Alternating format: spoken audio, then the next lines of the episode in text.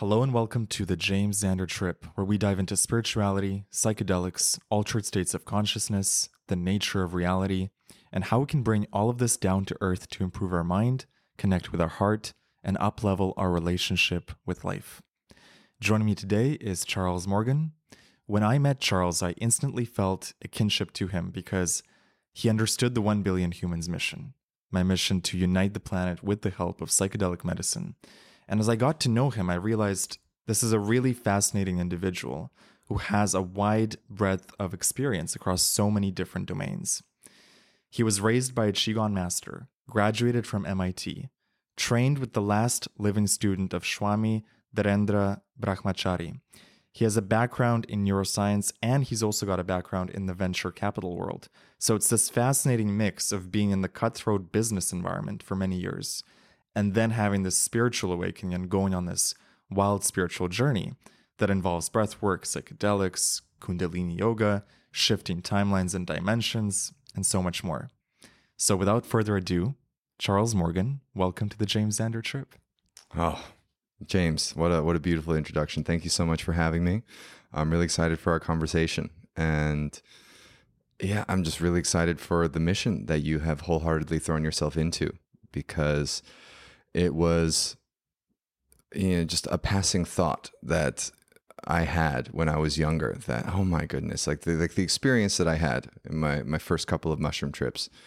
And I I really had this idea and I, I remember thinking about it and talking about it with my friends in college.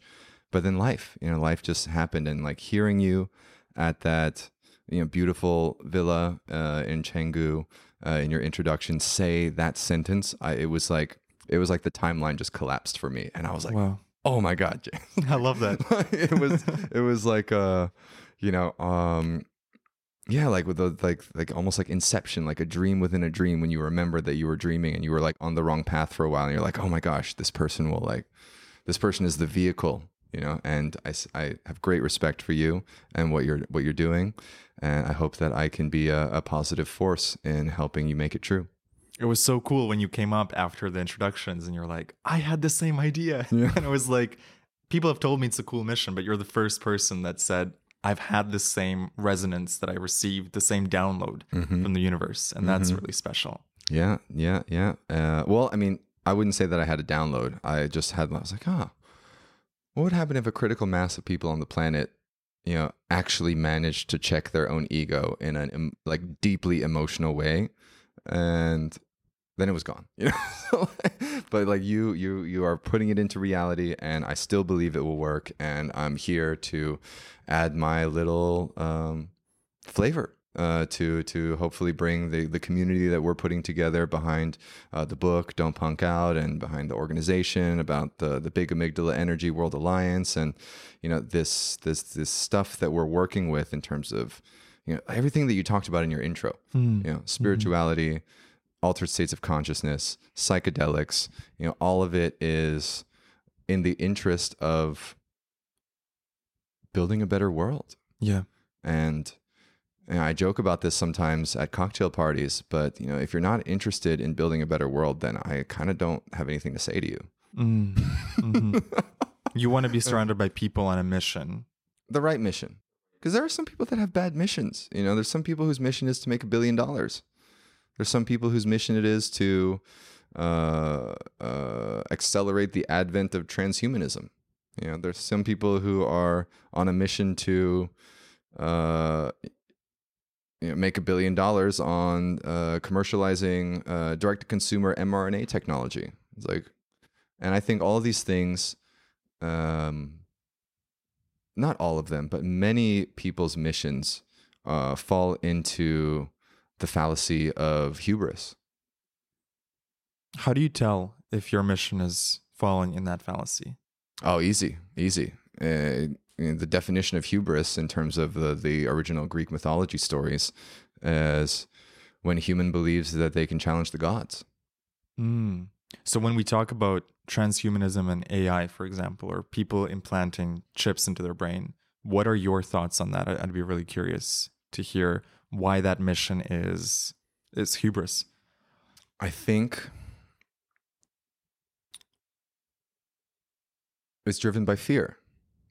Of death? Yes, it's driven by fear of death that comes from uh, an unfortunate misunderstanding of the role of life, and you know, perhaps it's because I was raised uh, in a Chinese household, and you know, so like my mother's Chinese, my father's American, and so I have these two sides, and in you know, it sounds wild to say it, but uh, in extremely deep states of meditation, I can actually sense the two parts of my genetic code uh, fighting each other's neuroses. Oh, wow. Right? There's the Anglo Saxon neuroses from my Welsh lineage, there's the Chinese neuroses from the, that lineage. And both of these cultures are now meeting in the middle of the world, uh, meeting in the face of globalization.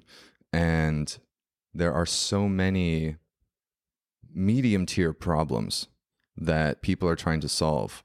And I think these medium tier problems will only continue to be replaced like the head of Hydra. Right, like Mm. what the story from the from from Hercules. You know, you chop down a head, it's replaced by three. You chop down a head, it's replaced by three. It's only until you get to the the final immortal head that you can actually slay the beast. And I believe that this final immortal head, when it comes to deciding what mission to dedicate your life to, comes down to peace. Mm. Immortality won't give you peace. It just gives you more time to keep solving problems. Wow. Yeah. Yeah. Right? And I think this was what uh, this is how Buddha beat the game. It's like oh, money, power, fame, sex. Mm-hmm. You can have all that. You can have. I got peace of mind. Yeah. My currency is infinity.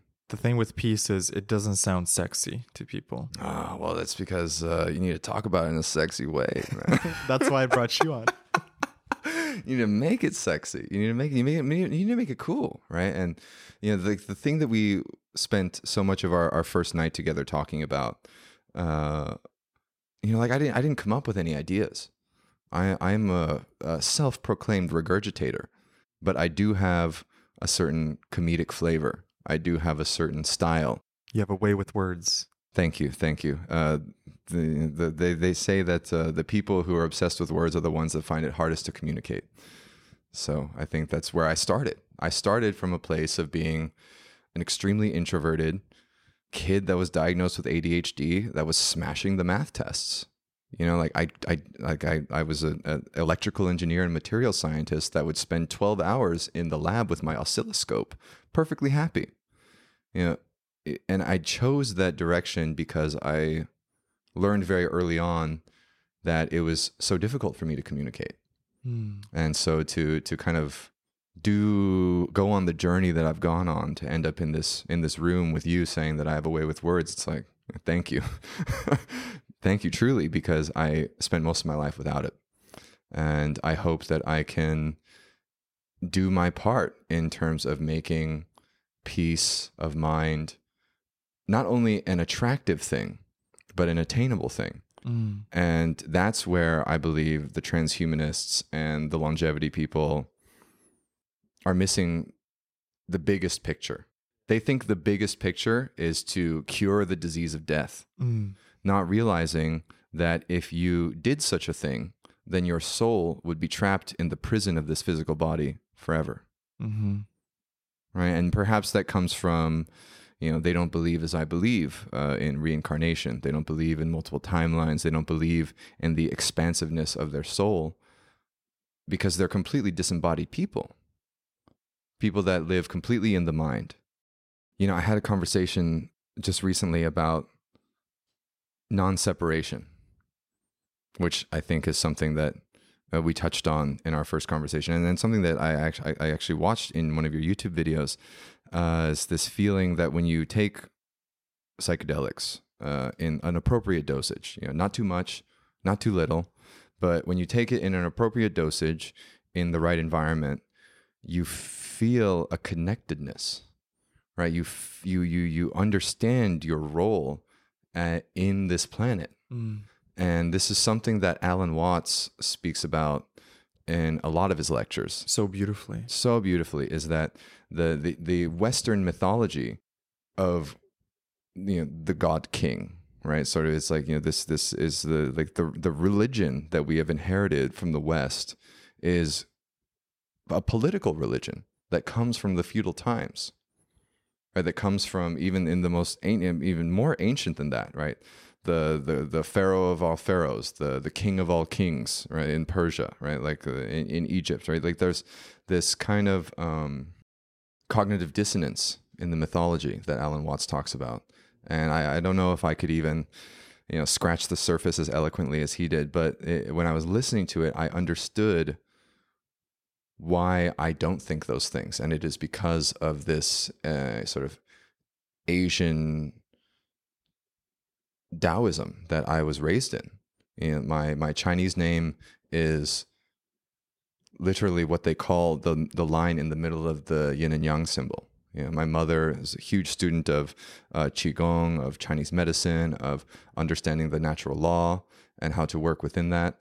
And I think you know there are some there there is some argument to be made about oh if we if we conquer all disease by using medicine and chemistry and pharmaceuticals to to do such a thing then we are in fact mastering the natural law. And yet that's fine. Let's live without disease. Let's live to be young you know, and have like beautiful able bodies until the moment that we die. That's great. But living forever is a funda- fundamental disrespect of your soul. And the reason why I think a lot of folks have this fundamental disrespect of their soul is because they've never felt it. They don't they've never felt it. Yeah. And I hope that by demystifying the Eastern mysticism uh, with the neuroscience work that we've done, with the hard hitting raw science, and just like the the pure experience of what it feels like when you breathe in this certain way and you think in this certain way, and we can show it on a brain scan that by doing these two things in in the right way.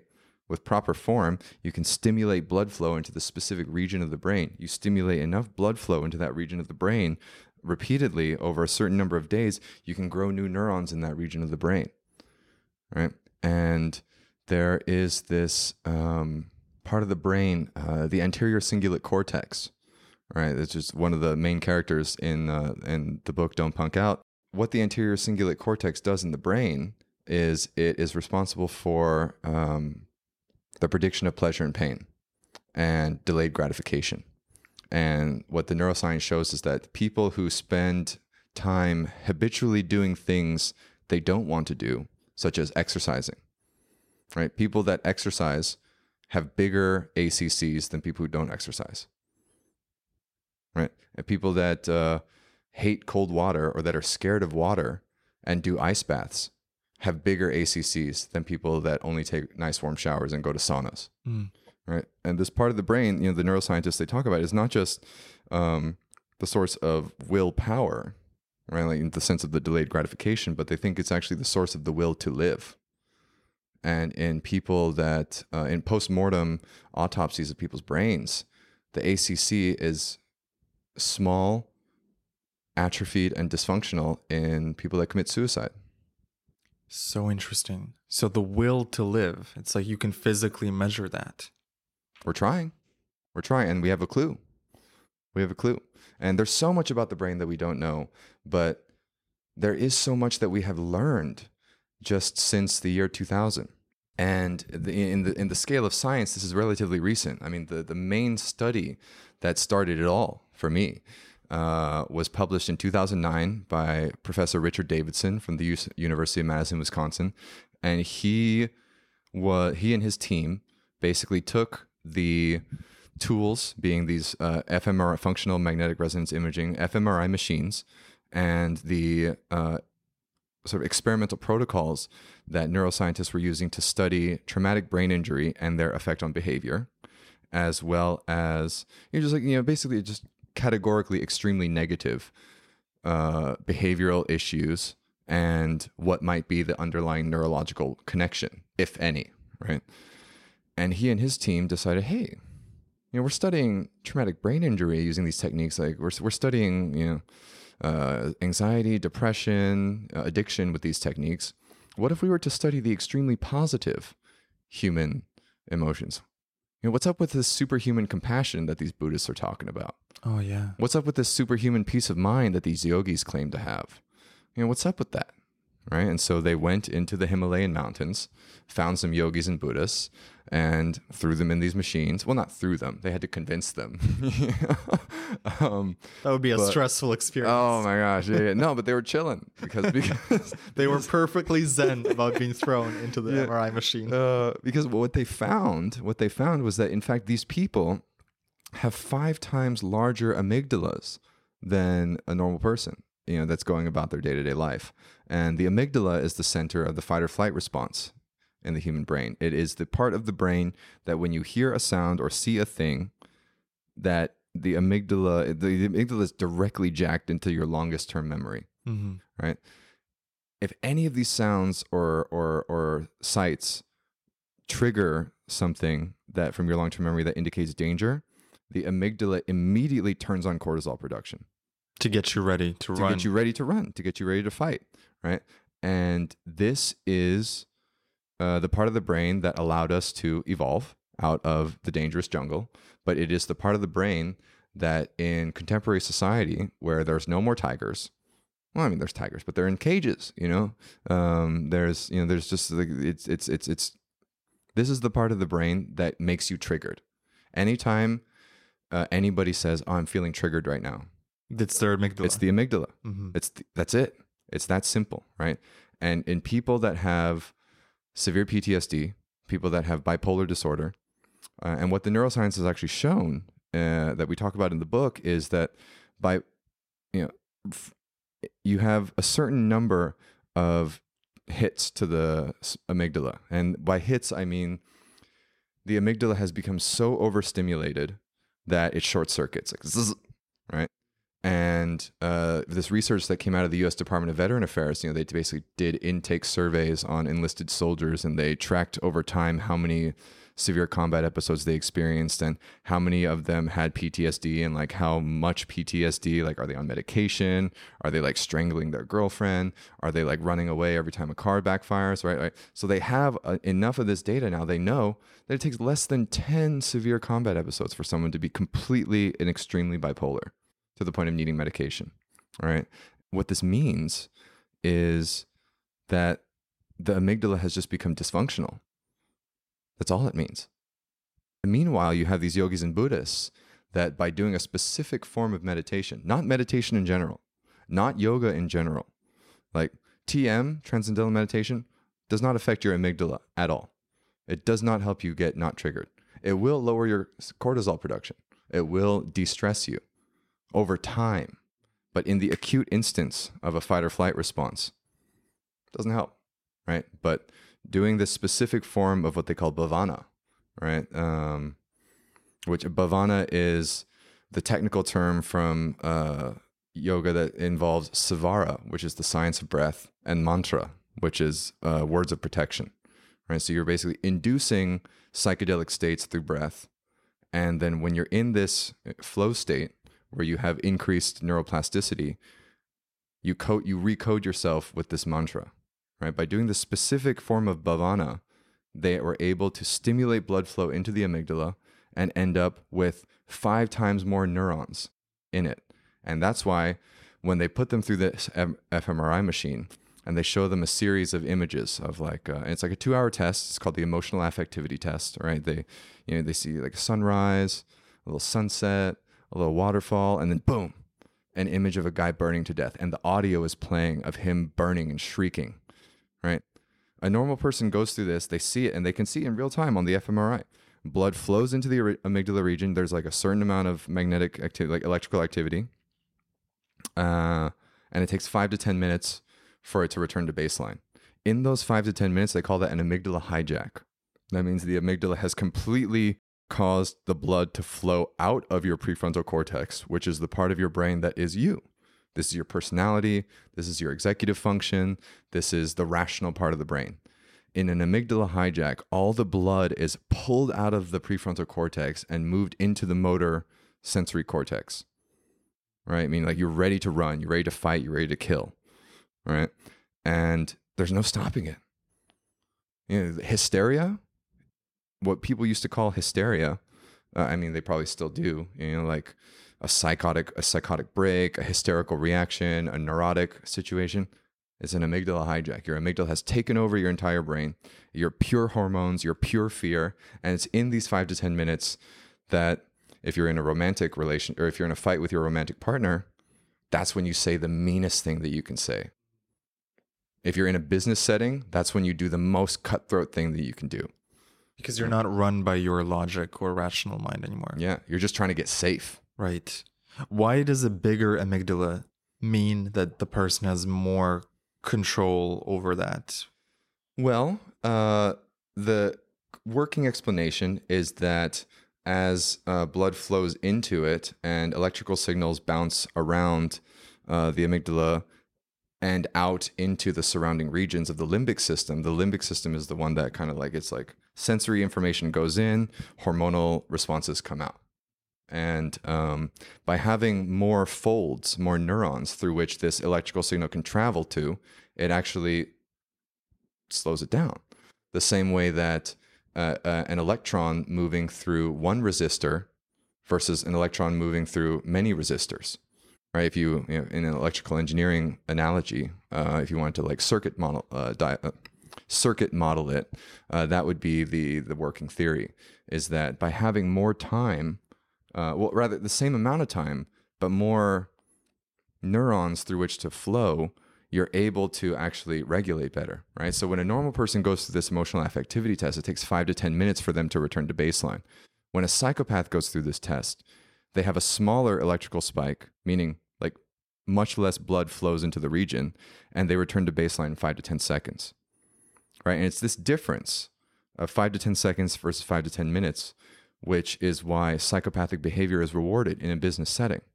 Because you're unemotional you're unemotional. You're able to experience a traumatic event and maintain your cool so that because that's what's valued in business, is that can you maintain your cool? Right. But when these advanced practitioners of this Bhavana technique go through this test, they have a stronger emotional spike than the normal person, meaning even more blood flows to the point that they like, you know, a normal person might see the image of the person burning and say, like, oh, that's sad. Right. This Buddhist will be moved to tears. And They'll have a bigger emotional spike, but they'll recover in five to 10 seconds. Ah, okay. So it's like the opposite of a psychopath. They're feeling the compassion and the emotion far stronger. And they're still recovering as quickly as the psychopath. Right. Right. And so this is what we say in the book is the ideal candidate for leadership. Uh, talk a little more about that. If you are in charge of a large amount of people, possibly, you know, like the human brain is only capable of you know having close uh, interpersonal connections with like like 250 300 people there's some number that uh, i forget the name of the, name of the guy that posits this number but i even heard it was 150 maybe maybe but yeah it's like uh, like richard branson he says that like there's so many individual virgin companies because he believes in this principle. It's like anytime one of the companies gets more than this number uh, where people lose the ability to associate a face with a first name basis he doesn't create a new division he breaks up the company right? Like there's like virgin atlantic virgin north america virgin mobile virgin this virgin there's like some hundreds of virgin companies. Each of them is less than 200 employees or something like that. And so this is um, you know when you have these mega companies that are multinational that have thousands of employees across dozens of offices and you're one ceo making responsible uh, making judgments decisions that affect all of them whether it's uh, employment packages, severance packages, uh, uh, criteria for promotion, uh, criteria for firing. You know, like no matter what decision you make, when you're on that scale, you're marginalizing someone.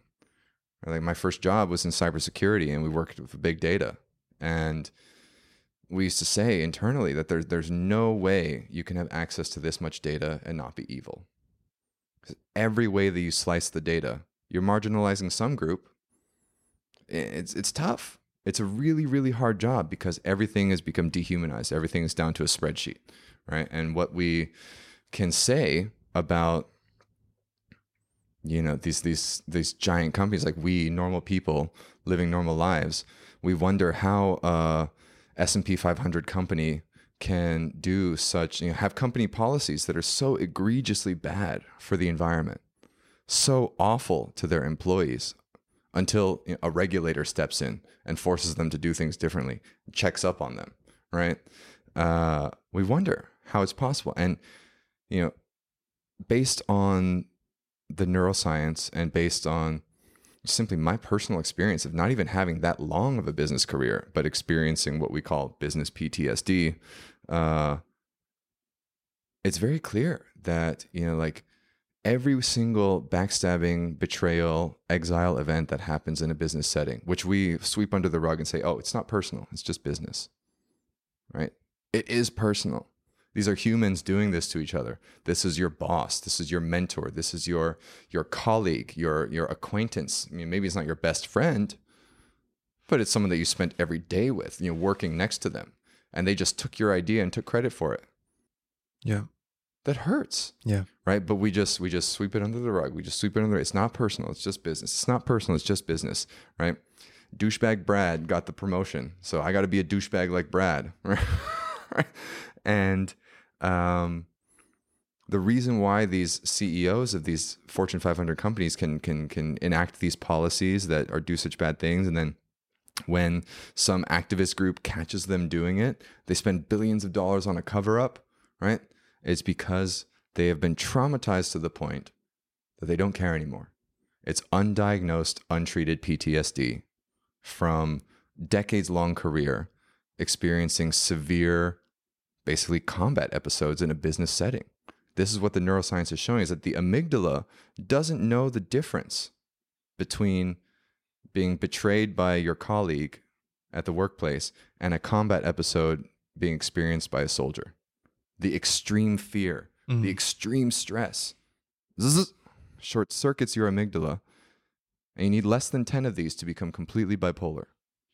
So when you look at the world at large, how many people do you think are experiencing these hijacked amygdalas?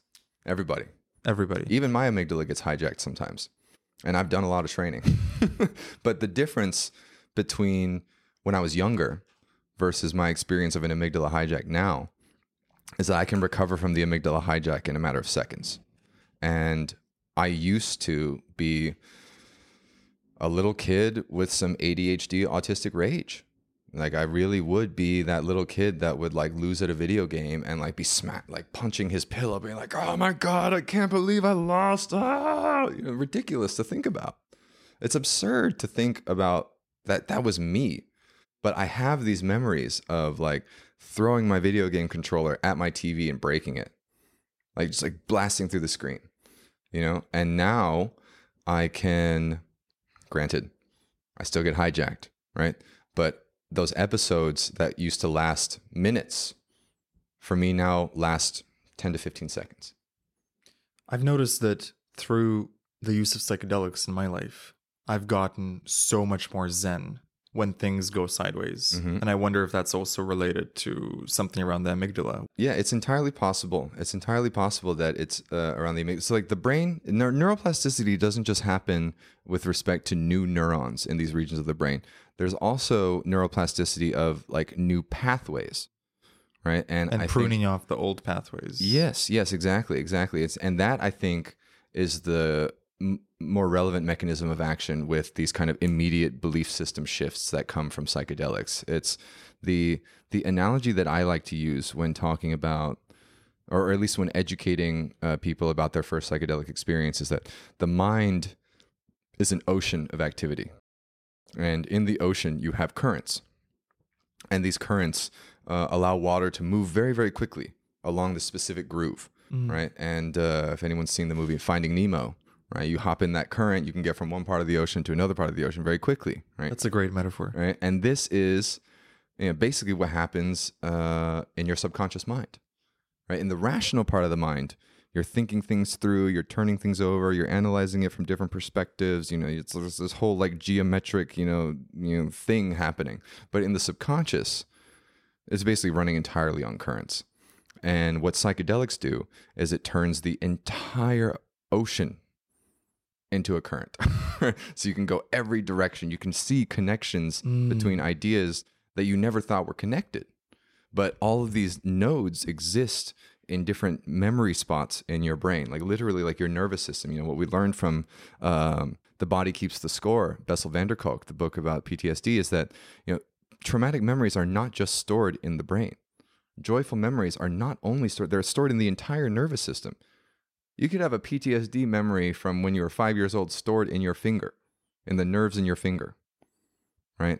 And, you know, there's only some types of therapy where you can come into a calm state, put all of your mind's attention into your heart center, grab that energy ball, move it up into your shoulder, move it down into your elbow, move it into your pinky, feel that memory and try to unbundle it.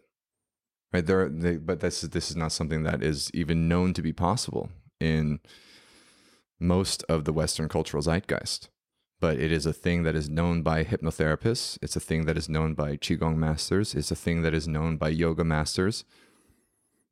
It's just not known in the Anglo-Saxon world, uh, or rather, the world that was created by the British Royal Empire and the education system that was implemented by that British Royal Empire, uh, where you know the uh, intention was to turn every beautiful, unique snowflake human baby into a cog that could be taken from an accounting position in Bangalore and moved to Australia and then moved to the colonies and then moved to, you know, anywhere else that the sun never set on the British Empire. And so I, th- I think, yeah, so back to the psychedelics, it's like you can grow new neural pathways around your existing ones because your mind that only had you know five or six currents now has 100 200 currents running through it and you can travel them all and as long as you pick one that's salient and you hold on to it it will stay. And i think like like something that you said the first time we hung out is that once you have that awakening once you have that that that momentary realization when you're in the psychedelic state like you come back sober and you can't forget it what is going on there that you can't forget it and it's a new neural path Yes. neural pathway Yeah, for me that was probably my first DMT experience. Was a moment of pure realization of unity, of God, of coming back home, non-separation non-separation. And although you lose the experience when you come back to 3D reality, you there's a part that stays. yeah And it's that knowledge. It's the knowing. Mhm. You no longer have to believe or convince yourself that something is real. You've just seen it. You've experienced it Mhm. tangibly. you grokked it You've grokked it. I love yeah, that. for the sci-fi lovers out there And what was, I'm curious, what was the moment for you where you grokked it? Oh, yeah. Okay. Uh, the very, very first time I took mushrooms, it was, I had just turned 21. I was at my uh, fraternity house in Boston, and uh, the older guys were you know, basically teaching us about how to safely do drugs. And, um, you know, up until this point in my life, I had I was like super straight edge. You know, I was a good little Chinese tiger mom boy. You know, like you know, didn't party, didn't do drugs, didn't hang out with bad kids. Your mom raised you well. Yeah, yeah. Um, and here I was at MIT, uh, you know, with all these kids that were just like, you know, this. Like, I really thought when I was younger, I was a super smart. I thought I was like, I'm the smartest kid in the world. I was actually just like. Uh, the smartest kid in the Nevada school system, which is like the second worst school district in in the world, you know. And you know, I got to this school and I was like, "Yo, there are pe- there are like real magicians here. Like it's like fucking Harry Potter out here, and I'm just like I'm a muggle, you know. Like I'm just like an averagely smart guy, like that barely made it in, you know, barely had enough SAT scores. Like I got in because I played football, you know." Can I ask you a t- tangential question? What do you think is the difference between the super highly intelligent people that you think are like magicians Yeah. with their brain versus the general population the general population, or just the average person? Well, I don't want to pontificate on that because I don't want to be an elitist, but uh, there is something that one of the philosophers said. Was it was it Camus?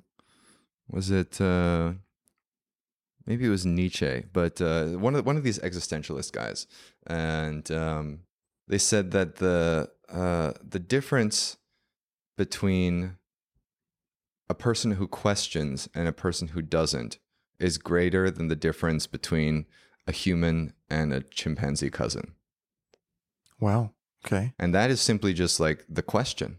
Mm. Has nothing to do with the mental horsepower. Has nothing to do with how many books you read, the opportunity. It's like, are you questioning things? Are you questioning your reality? Are you questioning your existence? Are you trying to find your place in the universe? Because, you know, yeah, I think I, th- I and I think the question is what drives people. Like you have this question that drives you. What would the world look like if a billion people were turned on and had that moment of beautiful, joyful non-separation that can be uh, delivered by plant medicine? That's a question. hmm It's a question that deserves an answer. And there's a lot of people that don't have any questions. Everything's been figured out. You know, it's there's a there's a beautiful book by uh, Rousseau, the philosopher. Uh, it's about uh, it's a treatise on education, Émile, and he says that education by the state will only teach your children how to become a good citizen. Uh, the education on how to become a good human is entirely up to you. Right? And unfortunately, I feel that many people leave that latter question, the education of how to be a good human, they just delegate that to whatever moral system their parents told them. And they got that moral system from whatever version of God that they were taught about. And so people aren't even asking, how can I be a good human? So it's more of a question of curiosity Yes, rather than the horsepower, the mental horsepower. indeed. Indeed. But you're at MIT in that moment. In that moment, in that moment, you're like looking at these other. And I'm just like, fuck, these kids are way smarter than me. I'm sorry, am I allowed to curse? Yeah, okay. so I just like had to let go of that whole, oh, I'm the smartest kid in the world, the like identity because like these kids were just like, pff. like I would say the difference between me and the smartest kid at MIT is like I'm a Motorola Razr and they are an iPhone 15. right? It's that dramatic. and yeah, so you know, I, I, take I'm taking these mushrooms, but I'm trusting them because like I know my only asset in my life is my brain, and the fear around drugs is losing your mind, Yes. right? And I think that I wasn't even aware that people partied so irresponsibly until I left university and started hanging out with people from other places uh, that just had such I don't know, like hidden uh, on ramps into the world of drugs. Uh, hidden be- meaning like, you know, they didn't have anyone to show them the way. They didn't have anyone to tell them how to be safe. They didn't have anyone to show them, like, this is how you tell if these are actually real versus if they're not real. This is how you test it so that you know what you're d- taking, what you're putting in your body. You're not just trusting the word of this drug dealer, and the drug dealer is just trusting the word of his drug dealer. And it's like, you know, that person's literally putting poison into you. And you're having a psychotic psychotic episode because you just took poison right? And um yeah so anyway it was you know i was very very thankful because like the guy the, the guy that uh know, he was like a double degree in biomedical engineering and nuclear engineering at mit he's like the fucking smartest guy in the world you know? And his only asset is his brain so you know he did the research and checked out like what is the mechanism of action here? What's going on? Like what's it going to do to you? What to expect? And you know, we really like I just felt safe, right? And so in that safe container, I managed to have the most beautiful first time mushroom experience where like there was I remember there was this playground nearby our uh, fraternity house on the Esplanade on the, on Beacon Street, and uh, we went to this this playground and you know, a bunch of college kids like climbing around on this playground in the middle of the night, you know, on some random weekend. Oh, not random. It was spring break. It was the first weekend of spring break, and um, yeah, it was so loopy, and I was just like, "Whoa, this is crazy! Like, what's going on here? Oh my god, haha! Everything's so funny! Yay! Oh yeah!" And like, I thought that was great, but then I had I felt this urge to like separate myself from the group for a little bit, and I went and sat on this hammock thing and I was swinging in this hammock, and I was just, just got very introspective, and I was kind of like looking up at the view, and there were some buildings, there were some trees, and I remember asking the question. I was like, "Oh, what am I gonna do with this summer because I hadn't secured a, a summer internship yet, and by this time, most of the kids had secured their summer internships, and again, I was the Motorola Razr, right? So uh, I was like, you know, f- kind of feeling some insecurity, and that kind of like, what am I going to do this summer? Turned into like, oh god, what am I going to do with my life? And Existential questions are coming because you, cause, you know like you spend so much time as a teenager, and this is my first. Like I just turned twenty one, Yeah. and I was like, man, I'm a full year into being an adult. Quotes right. um, what am I gonna do with my life? And this tree, full on, just like, like, like it turns like colorful and like like like Pocahontas colors of the wind style, and just like turns around, and it's like, oh darling, don't worry about it just keep working hard and everything will be lovely. You know, and it was like a British woman, like a middle-aged British woman. And I was like, just keep working hard? Really? That's it? Yeah. I love it. and and she was like, Yeah, yeah. It's like, you know, whatever happens, just just work hard to solve it. You know, and I, I can't do the British accent for a long time, but like full on like this was a British woman, right? Proper Queen's English type, you know? And then I didn't know trees had accents. dude that, that, is news to me. me you're me neither okay me neither and um then the conversation evolved and i was like well what am i supposed to do in, in this scenario? And then the tree right next to her colorized and like turned around and was like oh charles no don't worry. Just keep smiling you know? Good things happen to pretty people. Just exercise you know? Maintain your figure you know? And i'm just like this was like the vain one right? And then the conversation evolved and then the next one turned around. It's like oh you're never going to amount to anything. Look at you. You're on drugs in the park right now you fucking worthless piece of shit you know? Just like and she's like the mean old grandmother right? And then then the conversation evolved and then the the tree next to her turned around and was just like oh just be nice. Just be nice to everyone you meet and good things happen to nice people. It's karma right? It's like if you're nice good things happen to you.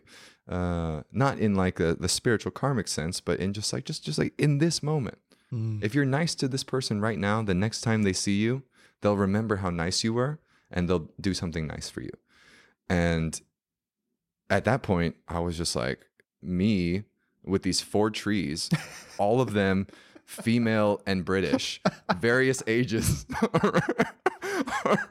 right? We got like the the practical like mother aged one. We've got the like the young slut right? We've got the the old bitchy grandmother you know just like the the prude right? And then we've got the really really nice like fairy godmother energy. Oh my god. and I'm just like holding quorum, you know, I'm just like asking them every question that I can possibly think about my life and, you know, hearing all their different perspectives and, you know, having them, uh, watching them argue with each other. And like this lasted for like ever until somebody, one of my friends came over and was like, Hey, Charles, we're going to go back to the house now. And I was like, Yeah, yeah, yeah, hold on. Let me just finish this conversation. And they're like, You're not talking to anyone. and I'm just like, what? And they're like, they're like, you're not talking to anyone. I was like, yeah, I'm talking. I got, I got this whole thing going. And I turned back, and the trees were all back to their normal selves, like completely. There's no colors. You know, the wind was blowing a little bit, right? And I was just like, wow. So trippy. whoa, this did what did did did that happen? What what? It'd be fun if you went back to the exact same spot. Oh, I saved a pin. And I went back to that spot many times before I graduated. Oh, nice. sat there and and the thing is is you know so the rest of that night was like you know super loopy and we continued to have hilarious experiences nothing quite so introspective but i went back to that spot the next day uh, when i was sober and i sat in that exact spot and i looked at exactly those trees trying to figure out like what happened what was because there it was so intense so real um but of course completely in my head and i came to the deduction that these were at the time uh, the four major pillars of my personality Mm. that at the time Being extrapolated, Yeah. projected into the 3D space for you to interact with. exactly exactly Oh, I love that. and that externalization was i think so powerful for me to be able to not just see my ego Yeah. but to see the different alter egos Yeah. that would every once in a while take over yes. and you know basically you know, like that that I think that movie Inside Out by Mm. Disney Pixar hit it right on the head. Like when I watched that movie, I was like, the the director of this movie had the same trip. Mm. had the exact same trip. I remember the same thing when I watched Soul by Yes. also Disney Oh, Pixar. I'm like, yes. whoever did Soul, they definitely smoked DMT because Oh there's some gosh. death scenes in that movie that are like the afterlife and the way it's shown, the And- frequency, the vibration. And I think you know the psychedelic community online uh, on various blogs, you know, like Shroomery or like um, Erowid or you know these kinds of um, you know kind of deep web, not dark web, but like deep web kind of message boards and forums. You know, when people describe their experiences on certain species of mushrooms and certain dosages, and like even like there's people that someone was telling me at Burning Man that like there's a whole community of people online that have like they're like doing DMT a hundred times, two hundred times, three hundred times, like documenting their experiences. And I'm just like, dude, you guys are going a little too far. But the point is, is that there is this pattern, right? There are these similar trips that are happening um, for people, and I, I don't think it's Plugged into the universal intelligence, right? So you're Exactly. getting the, colle- downloads. the collective unconscious. Yes. Yeah, whether whether it's the collective unconscious or it is, you know, like a, a reproducible dance of these molecules within the body. Um, you know, who's to say what, right? All I know is that that was the first time that I was able to truly see myself outside of myself and dissect the different alter egos. And it was after that point, or maybe it was after my second mushroom trip when I had like a, a similarly intense ego experience, not ego death, but ego confrontation, that I thought about this idea that is now your mission. Mm-hmm. It's like, man, people do such bad things to other people, most likely because they don't realize what they're doing is going to hurt other people. This was like my my thing. It's like you know, they, most people are just kind of selfish. They just do things that's in their own best interests, and they're they're not like you know destructively selfish. They're not neurotically selfish. They're just normal selfish. It's like I'm gonna do what's best for me Mm-hmm. anytime you're in like a romantic relationship and there's like you know us becomes you and me Yeah. right i'm not going to do what's good for us i'm going to do what's good for me right that that that is the opposite of non-separation anytime you make the choice with someone that you love to do something that is best for me you are breaking the magic of that infinity that you created in that moment of love in the, the previous moment of love Mm. right? And i think that you know unfortunately this kind of like cultural zeitgeist around boundaries and uh desires and you know it's it, it's preventing the joy of non-separation. You know people say like i don't want to lose myself in a relationship. It's like why would you want to keep yourself you know like are you are you doing such a good job on your own if you were why are you in a relationship at all Ah, interesting. So the idea of boundaries doesn't resonate with you. I think the idea of boundaries is how you end up alone. You have too many boundaries and no one's going to want to play with you. It's like a kid in the like a kid in the sandbox. You draw too many lines around yourself, Mhm. right? There's just lines in the sand. But But there is an, an aspect of boundaries I find really useful in that you set a certain standard for how you want to be treated. And if other people overstep that, boundary, yes, you have to have strong vision for how you would like to interact with people. I see that as the the platform on which your ego stands, Okay. not as the wall that you build around your ego. Ah, right so uh-huh. you're not you're not keeping people out like i wouldn't call that a boundary i would say like i want to interact with people that have built themselves up to this similar level that i'm on right? So there's this philo- and it's not my idea. There's this philosopher his name is lacan. He kind of uh, showed up right at the end of the existentialist period and kind of like wrapped it all up. And he had a couple of main ideas that i really hold in my life. Uh, one of them was that the term ego had gone from a strictly technical term used by psychologists and psychoanalysts at the time to describe um, knowledge of the sense of self. It's strictly definitional. It's like the ego is the knowledge of your sense of self, right? And the way that people had been using it in the colloquial terms, which is how people are still using it in the colloquial terms, oh, he's got such a big ego, is they're actually talking about conceit. When you're conceited about your ego, it becomes very toxic, right? It becomes very destructive, very oppressive to people around you. And no one likes to be around a conceited person. But we use the vocabulary incorrectly. It's like, oh, he's such a big ego. It's so egotistical, right? That's what the correct term is egotistical, right? Not ego. Ego is how you understand yourself in relation to others, right? It is not separation, it is um, utility, it's function. It's like, how do I function in this world filled with so many other egos, right? And if you don't know anything about your ego, you're lost. You're not useful to anyone. What do you do? I don't know. What do you do? I'm on a mission to help a billion people understand the value and magic of plant medicine. That's ego. It's a good thing. It's a positive thing. So that's Lacan's first point. It's like, first, let's recapture the term and use it correctly so that it can be a positive thing, right? Those other things you're talking about, that's conceitedness. That's that's egotistical. The second big idea uh, was that he talks about people that live most of their lives in the mirror phase. The mirror phase is when you have not done the work to build up your ego. You've not done the work to understand your ego. And so you can only see in other people shadows of your own ego. Mm. Right? And this is the origin of the idea again, the colloquial misuse of the term when people say like, "Oh, you can only be a mirror for someone else." Mirror. Mirror. Mirror. They're not using it correctly because what's actually happening is you weaponizing the term mirror indicates that you can only see the aspect of yourself that you hate in me.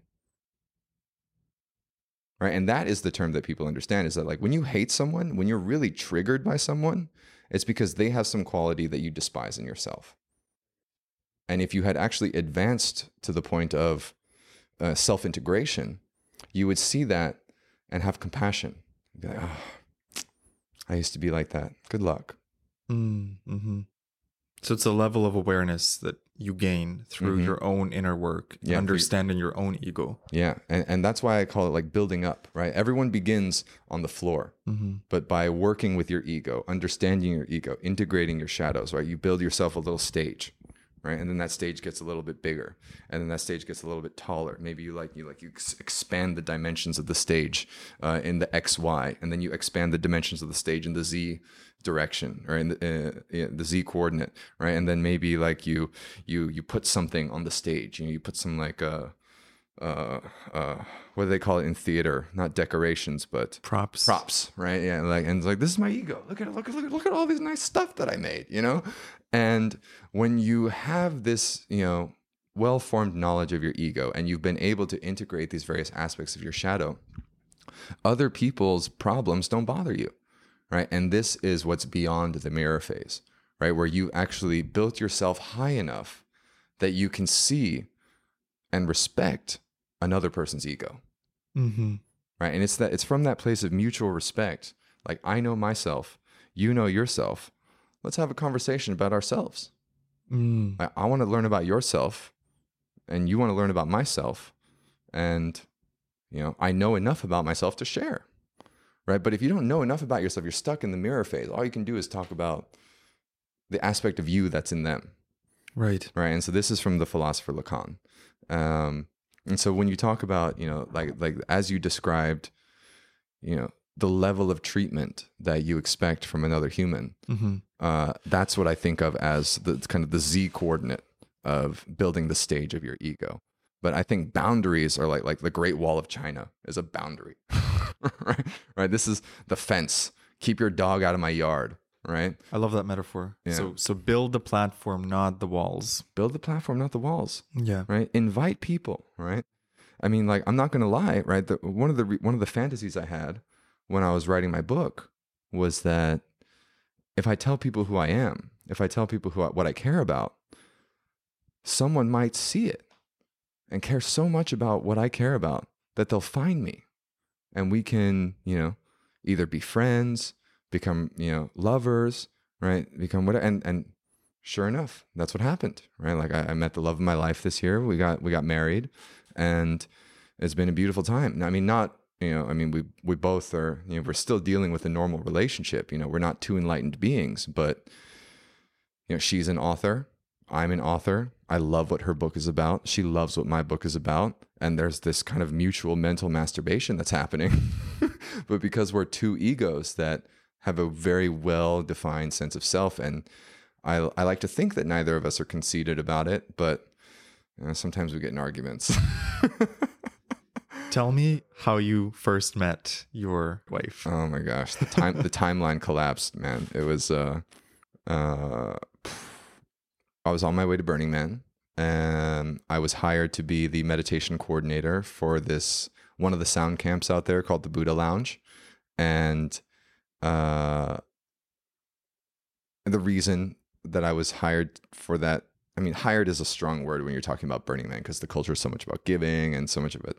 But I was invited to be the meditation coordinator. And so I taught a workshop every day um, that I call Sonic Acupuncture, which is this uh, the guided meditation album that we produced for uh, the exercises that are described in the book, these specific neuroplastic workouts that, you know, if you induce a flow state, and you train your mind on these precepts, you can stimulate blood to flow in these specific regions of the brain that it, when they're dysfunctional, they cause anxiety, depression, PTSD, and addiction. And so, like, that's why I was going to Burning Man. I had never gone before. It was a completely new experience. And, you know, the people that knew what they were doing, they all said, you got to stop at this Walmart in Reno. It's the last stop before you get out there into the middle of the desert. And this is where everybody gets their supplies. And so we're at this Walmart in Reno. I'm with my uh uh I'm I'm with my group. You know, there's like four of us that are driving up in a car and it's just like been driving for 12 hours. Haven't showered. Not cute. I'm in this aisle, the peanut butter aisle. I love you remember that. Dude. Uh, because it was shocking cuz like all the crunchy peanut butter was gone. all of it. And that's what you were looking forward because to. I don't eat creamy peanut butter. I don't. It's not a thing. It's, You were you were hoping to stock up on crunchy peanut butter. yeah, because it's non-perishable. It's got all the proteins, all the oils. You know, it's just the perfect. Per, per, uh, peanut butter is the perfect food for Burning Man. and, and there was no crunchy peanut butter, and so I was like looking, you know, if I could find anything, you know, that I wanted to eat, and the aisle was empty. And then this girl walks into the aisle and she's got the braids in her hair like all the Burning Man girls do, and she's just like stunning, you know. And I'm just like quietly backing out of the aisle and walking away. I'm just like, there's no way I'm, you know, like I'm not cute right now. I'm like tired. There's no way I could say anything charming. It's like these fluorescent lights. You know, like what are you gonna say? Like, hey, baby, you going to Burning Man? so no, I just, I just, I was like, oh, great, nothing to see here. And I'm in the next aisle, and she shows up again, and and, and we we're making eye contact. It's not like she just like walked up and then we, uh, you know, I, and then I like left. It's like she walked into the aisle. We had like an intense eye contact at either side of the aisle, and then left. Right, and then in the next aisle, intense eye contact, left. Right, intense eye contact, left. I know those Yeah. moments. It's like you see Yeah. someone and there's an energetic exchange going on. Yeah, yeah. It's like that uh, that James Blunt song. It's like I saw your face in a crowded place, and I don't know Mm, what to do. Yeah. You're beautiful, right? And you know, I was just like, oh, it's it's fine, it's fine, it's fine. Like I don't need to hit on this girl in Walmart. You know, it's fine. All right, and Stay on the mission. stay on the mission. You know, I gotta get I gotta get this. I got this shopping list. Like everything is like bought out. You know, like we're not we're gonna starve at Burning Man. It's crazy, and uh, but it's just like five, six, seven aisles, right? So then eventually, like our shopping carts are next to each other in the middle of this aisle, and it it's like uncomfortable because we both know that we both are looking at each other, and it's like like we're shopping off of the same list that we found on the internet or something. And it's like, okay, I got to talk to her. And I'm about to talk to her, and then my phone rings, and it's the guy that I was buying a bike from off of Craigslist. He's in the parking lot, and I'm just like, great, pressure's off. you know, like I run out of there, I go like I try this bike out, and I buy it. Go back inside, she's not there. I'm like, okay, phew. Don't have to worry about that one, you know, like making a fool of myself. Um, Was there a part of you that kind of wished she was oh, still there? of course, of course. Yeah, I I went inside thinking, I wonder if she's going to be still in, in Walmart. I wonder if she's just going to be like in the front while I walk in. And she wasn't, and it was fine. And, you know, we, we did the first day of Burning Man. Um, everyone got on their bikes and I get on my bike and I'm like super proud of myself for buying this bike like just before getting in and like it's uh, super cheap on Craigslist and the back tire's busted. I'm just like, how's that possible? Like I, I tested it in the parking lot. It was fine. But, you know, act of some magical forces or just, you know, I just got scammed, whatever. But beautiful thing about Burning Man, there's bike shops. Oh. There are some camps that are like mechanics and they just set up bike shops you know in every little neighborhood. So i'm like okay in the morning i'll get my bike fixed. And i just stayed in the neighborhood had myself a nice little night. And most of the people in my camp had gone somewhere else. Um, night two comes along. I spent that day getting my bike fixed. It was great. Uh, they explained to me why the bike broke. Not relevant for the podcast. Uh, and my friend's saying like oh we're going to go to playa alchemist. Uh, my friend is djing and uh, I was like, "Great, great!" And so we're riding our bikes across the playa. We're at like two thirty in F, and Playa Alchemist is like nine thirty in A. I think that's how it works. No, nine thirty and nine thirty in the Esplanade, basically. And um, but so like from two thirty to nine is completely across. And Playa Alchemist is like this big pyramid.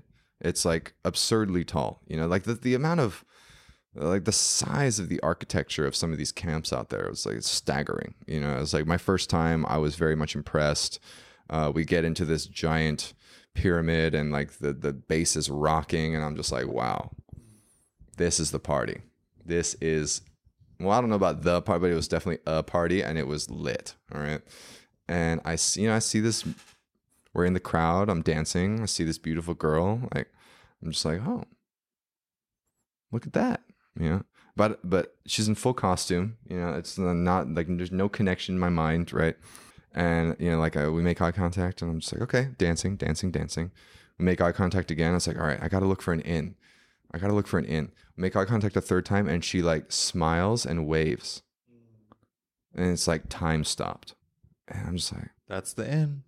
that's the in right? So i talked to my friend I was like guys i'll see you tomorrow. Like i just i know like that kind of intro there's no way that i'm going to hang out with you guys the rest of the night unless you come with us you know? And so i like make my way through the crowd. I get up to her and i start talking. It's like hey how's it going? Like what's up? Like is this your first burning man? Like i don't know what i said but she the first thing she says is do you not recognize me from walmart? And i'm just i'm i'm my brain just exploded.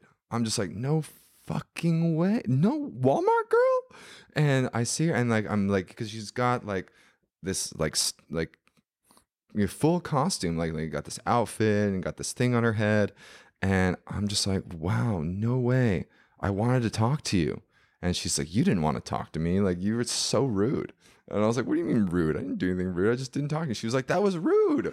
that was rude to not talk to me." And I it was probably like ten minutes that uh, ten minutes into the conversation, we kissed, and we were dancing, and we we just never stopped kissing. And like the, we just spent the rest of Burning Man together. And then the rain came. This was 2023. This is this year. Oh, wow. The, the Yeah. rain the rain happened, and the day after the rain stopped, the day of the man burn, we got married. Wow. There's a lot that happened in between, but I bet. Yeah, no, we had a beautiful, beautiful playa wedding Wow. on the wing of a 747 that was converted into an art car. Um, huge, like, su- you know, honestly, surprising production value. Like, if we tried to, ha- if you try to have this wedding not at Burning Man, it would cost you a million dollars. Like, we had this like world famous pianist that was like live playing, like as people were giving their speeches. Like my friend that I came to Burning Man with, he was my best man, of course, and like her friend that she came to Burning Man with was her maid of honor. And we had this like proper priestess, you know, who had uh so she was a documentary film producer. And the not not my wife, uh the the priestess. And the whole thing is was filmed like like this proper like documentary crew and like the the documentary that they were filming they were hired by this tech billionaire uh, Brock Pierce to make this film about the unseen heart of Burning Man. Mm. That uh, Burning Man had gotten such a rap about, you know, being this just like, oh, there's a bunch of hippies doing drugs in the desert, and you know, it's just partying and like drunks and like socialites posting on Instagram, and but in actuality, there's so much beautiful art, right? And and it is the largest gathering of artists, spiritual healers, uh, seekers, and socialites and hippies doing drugs in the desert. But but people focus on these two categories, the latter two categories, and forget about the first three. That it's art, it's music, it's spiritual healing. And uh, so this the the priestess and her documentary film crew they had they had filmed one of my workshops because uh, we had been introduced somehow through the Playa Magic. That's you know, what it's called. It's not my not my word. and yeah, so they they filmed my workshop as I was talking about like you know the power of uh, specific frequencies to induce particular uh, brainwave patterns and flow states, the power of um, certain musical keys to induce certain emotional states. Like every musical key has an emotional quality to it. And that's why nursery rhymes are all in D major. That's why uh, uplifting pop songs are all in G major. That's why like sad love songs are always in A minor. It's like it's like this. It's a it's a thing. It's math, right? And so, like, taking the math of the musical key with the power of these specific frequencies to induce flow states, with the drums that we programmed in to guide the specific pranayama breathing pattern, with the lyrics that were the mantra that you're supposed to recite in your head over and over again. You know, I had, you know, does you know a dozen or two people at every one of my workshops, and uh, I was tracking how many people came and how many people full on cried, Mm. like deep traumatic emotional release from one session with no training. And uh, 32%. It's amazing numbers. And, you know, I had these people, they were coming up afterwards, they're saying, like, yo, man, I've been doing breath work for years. and never had this experience. Like, what, what's different? I don't know. Like, I've been doing sound healing for, I love sound healing. I do it every weekend, but like, I never had this body shaking convulsions. What did you do? I was like, I didn't do it. You're the one that was breathing. Do you think it's it's the frequencies in it's the, the, combination. Mhm. It's the combination. And I, you know, this is, you know, the, the majority of my work and my focus for this next chapter of my, my life is that um, music has been reduced to entertainment Yeah. because music feels good. We know that it feels good, but that, that is just the most naive interpretation of the experience that we have in the presence of frequency and vibration, literally vibration. I mean, we talk about like, oh, this guy's such a good vibe. Oh, like she's got such a good vibration, you know? But like, no, literally, Yeah. there is something here Yeah. where music properly delivered can be medicine, Hundred percent. right? Like, I like mean, you the- feel it on psychedelic trips so much. The sensitivity to sound and frequency. And if you ever hear like an ad during from YouTube, oh my god, it's the worst. Right? amygdala hijack.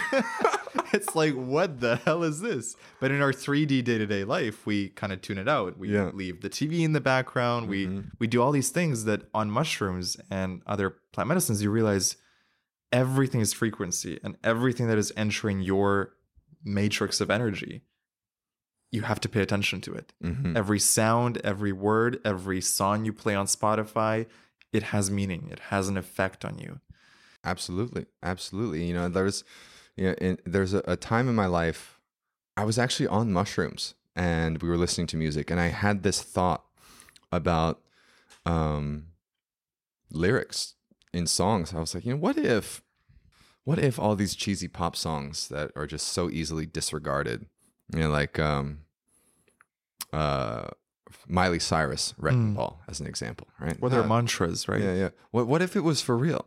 Mm. I came in like a wrecking ball. I never tried so hard at love. Like, dude, if you ever had a heartbreak, you ever had a breakup with someone that you were still in love with and it didn't work out because of distance or timing or family or like whatever reason that didn't have to do with you two deciding that you didn't want it, like that hits. You know? And like that at the time was just about the lyrics. But now that i know so much about the the way that ancient cultures used sound in community settings uh, the Gnostic Christians like that were that had these massive the first ones to build the massive cathedrals that were acoustically so advanced that had these organs right? You would walk in for the Sunday proceeding and the person is playing these specific chord progressions over and over Dong, dong, ding, dong, dong. you know it's like over and over again it's like It's tuning you. yeah, you think we're at a rave, dude? Like, no, this is medicine. All right. This gets you in, it induces a specific flow state, and they've been experimenting with it for thousands of years. Right. And it's not just the Christians with the organ or with the, yeah, with, with the giant pianos, it's um, the sound bowls, the sound healing. Everybody in Bali loves a good sound healing, right? The size of these bowls was experimented with over thousands of years. The bowl's too small in diameter, it doesn't quite hit. If the bowl's too big in diameter, it doesn't quite hit. When you get two bowls that are improperly matched, it doesn't induce the right effect, right? So that's why it's not just about playing the bowl, it's about knowing the order to play the bowl and when to play certain bowls together, right? This is what creates the magical experience of a sound healing. Same thing with the the Chinese gongs. Uh, like these gongs, the diameter of the gongs were experimented with over thousands of years. So that when you entered into the temple, right, the vibration reflects off of the walls, gets into your bones, and everybody in the room is here, is in a flow state. And you know, like certain people talk about you know alpha theta gamma like all these different brain waves. Most people are kind of using the terminology incorrectly but it is related. It is related. And there is not just an entertainment value to it. So i think that you know properly applied you can cure more with sound therapy than with years of talk therapy properly applied I believe it. yeah, I'm not saying I'm not saying go to your local sound healing session and expect to be cured of your PTSD because you actually need someone that understands the depth, that understands how deep this magic goes. I think music is the original magic. It is. Right. It's the language beyond all languages that everyone immediately understands. And I feel like we have been so hijacked with music in the modern society.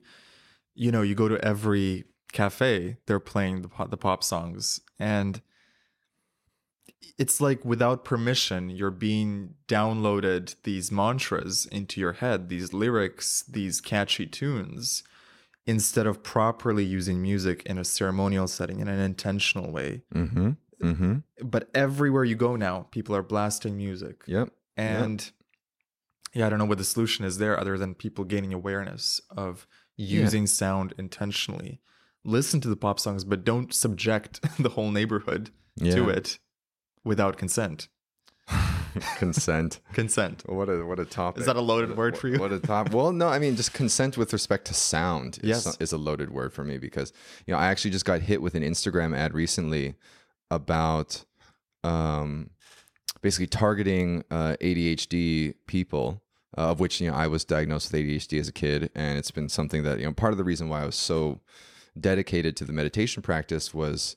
Uh, the brain parts that are dysfunctional in ADHD and autistic uh, people uh, can be targeted and modulated through meditation practice. Uh, through this, you know, the the practices that the neuroplastic workouts that we describe in the book, and it, it, I've seen a dramatic effect in my life. But you know, to the point that you know my ADHD doesn't really flare up that much anymore. Um, and if it does, then I, I do this breathing sequence. I stimulate blood flow to that region, and I'm good, right? But uh, I got targeted for this ad that is like uh, earplugs for uh, people with ADHD, and the explanation was so incredible. I was like, I hadn't heard of this before, but it was so I had used in the past, you know, going to uh, electronic music festivals. They have these uh, earplugs that are low pass filter earplugs, so they cut the bass frequencies by like 10 decibels or something like that. So you can hear all the music and you can actually hear people speaking next to you. Uh, You don't have to shout, right? It's it's it's, it's a beautiful thing. It's- and they're very discreet, right? So you just put in these earplugs. You can get as close as you want to the big speakers and you're you're not going to blow your eardrums out, right? So I had used those before. But these ADHD earplugs, they do the same thing for the mid-range frequencies. And I was like, no way this works. So I actually read the science. You know, I like did my own external research, not the stuff that they were talking about on the website, which was all sales and marketing copy, but like there is very strong research suggesting that the part of the brain that processes these mid-range frequencies is you know, differently shaped. I don't want to say dysfunctional, uh, but it's like differently shaped, and so autistic and ADHD people are more sensitive to slamming of doors, to uh, the clapping of hands, to the shrieking of babies uh, than other people are. That's so interesting. And, And it I- makes sense why you're then so distracted or so affected by those noises. Yeah, because you have these sounds that are just happening in the environment, and everybody else is able to just be like going about their day. Yeah. But here I am, just like, fuck, did you really need to do that? Mm-hmm. right? And in kids that don't know how to self soothe, like ADHD kids, don't, that's why they have such tantrums, right? And so you know this this this thing about sound and consent uh, is it, it really comes down to I don't know if it's consent so much as sovereignty. Mhm. You know, there's uh, uh, like active noise canceling headphones were game changers for me. I had my first noise canceling pair of headphones when I was uh, just out of college, and that's what enabled my life as a digital nomad. Like I, I just couldn't like like I, I had my first job out of college. Never had used a noise canceling headphone. Was in a big office environment. Um, didn't really need it, right? Because everyone's like a library. But even then, I would use earplugs. Like all through college, I used earplugs when I was working, just to not get distracted.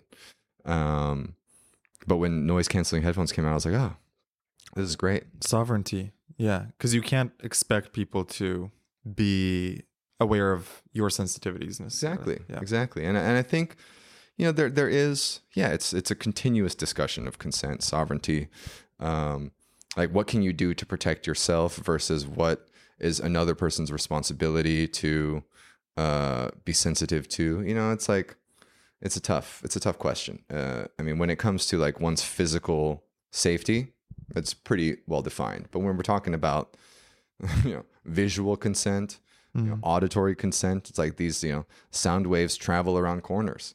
Light does too, right? So it's like, what, what are you going to do? Mhm. Yeah. For me, it's more just noticing how people are not aware how music affects them so much and they're blasting music without thinking about it. And if people, if people were aware, I feel like there'd be a lot less neurotic reaction, Mm. right? Because you know, there there's this movie.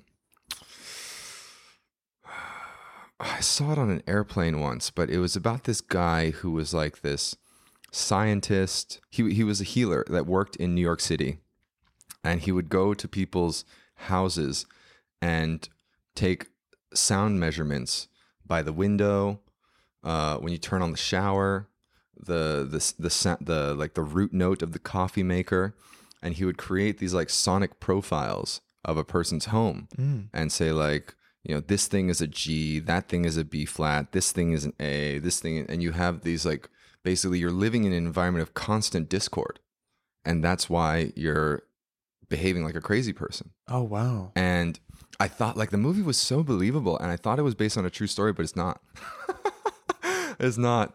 And you know, the, but the whole movie was about how this guy was an independent scientist and had like collected all this research, but he was being rejected by the scientific community at large, who did not want to accept his ideas that uh, ambient sound does have the ability to uh, increase uh, cortisol levels at a resting rate and or or increase uh, the release of oxytocin at a resting rate and you know and so it turns out there's not that much actual science about this. I looked after I, after i watched the movie but i think there's something to it.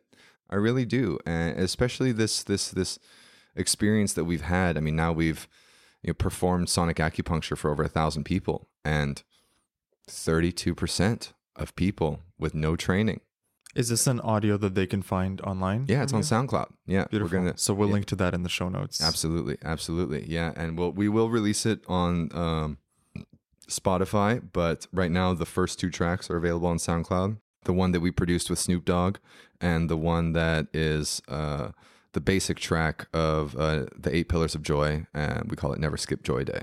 Okay, so you got to talk to me about Snoop Dogg. Yeah, How did he Dogg. get involved? yeah, yeah, yeah. Well, so Snoop Dogg is super into meditation. Um, and people don't realize that. Uh, but he did a whole meditation thing with Martha Stewart. uh huh. and um, you know we got in touch with uh, with his team and you know we basically it wasn't a, like a collaboration in the sense of like I was in the studio with Snoop Dogg and we're boys you know it's not like that but uh, we are yeah he's involved with the project and we he had a guided meditation track and we bought the rights to it and uh, we reworked it so that it's not because the, the guided meditation it was just like his voice uh, spoken for I think like a minute 30 seconds. And so we took that voice sample and added the frequencies that I mentioned. You know we added the frequencies we added a specific musical key that would induce a joyous relaxed state and that is the first track on the official book soundtrack. And um, when it's when it's ready to go i mean because we've been performing at burning man we did this like the portugal burn we did this music festival in australia a couple others um, but they weren't like we were experimenting you know like i wasn't sure if this was the direction. I, I only started making music uh, i mean I, i've been a musician since i was a kid. I played the violin at an extremely high level of chinese tiger mom ind- induction. But um yeah like i like music was not really part of my life story for since i was 15 and it wasn't until uh, a mentor kind of pushed me in this direction to like not only awaken my creative side but he said to me he said you might have the most important message in the universe but if it doesn't slap nobody's Mm. listening Mm. and It doesn't slap. No one's listening. if it doesn't slap and I, and I looked at it i was like it's a book. How am i going to make a book slap? And he takes off his sunglasses and he looks at me. He said well you don't, you don't think you can make a book slap? And i was like no dude the books don't slap. Books are books. People read books in like quiet environments. He's like you ever picked up a bible every page of the bible slaps these stories move people Mm. right? The Quran, the Torah, the Tao Te Ching, right? The Bhagavad Gita, right? These stories move people. Yeah. And if your book doesn't do that, I'm not going to read it. That's what he said to me. What a great And- mentor. And he's a super mentor, you know, and he's just like, you know, and that's when I started. That's after I submitted the first manuscript to the editor, and I then had to do like, you know, they told me it was too long, and so I had to cut out a bunch of the science jargon, and you know, I had these words in my head. He's like, oh, make it slap, make it Mm. slap, make it slap, and then I recalled in my early journey, uh, you know, like being on psychedelics and listening to beautiful music. And then when I got into uh, my yoga practice of, you know, do first, you know, sort of, I did kind of the standard, like, you know, Bikram, Vinyasa, Hatha, like whatever yoga, just, you know, sampling all the different yogas. But then when I went to my first Kundalini yoga class, which is entirely focused on the breathing and the meditation side of yoga, which I mentioned earlier, this Bhavana is like swara, the science of breath, with mantra, the word of protection. These Kundalini yoga classes poof, completely blew my mind open. And you know, the the the prescription of this is like you do like a, a couple of poses to like loosen up the body, right? And this is when I learned that asana, right, the the poses of yoga, the purpose is not to actually do a handstand. The people that are doing handstands in yoga are just, you know, wasting their time showing off, right? The purpose of asana is to make the body flexible enough so that you can sit in meditation for as long as it takes to achieve nirvana.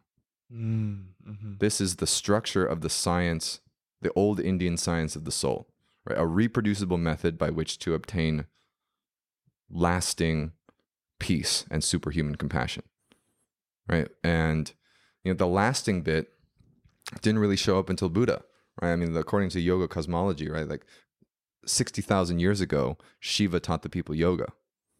And for 60,000 years, people have been exploring and achieving what they call the jhanas. J H A N A. The jhanas are these heightened psychic states. There's level one, the jhana of pleasant sensations, level two, level three, level four, level five, you know. And at each one of these states, the experience of joy, non separation, timelessness. Here, actually, I will, I'm just going to read them through because it's, it's worth discussing. It's worth discussing. And I would love to also get into your November 2015, I believe, experience Yeah, that yeah, really yeah. shifted. That was my my first jhana. That was my first jhana, right? So the the the first eight levels of jhana that Shiva told the people about: delightful sensations, joy, contentment, utter peacefulness. Then level five is the infinity of space. Level six is the infinity of consciousness.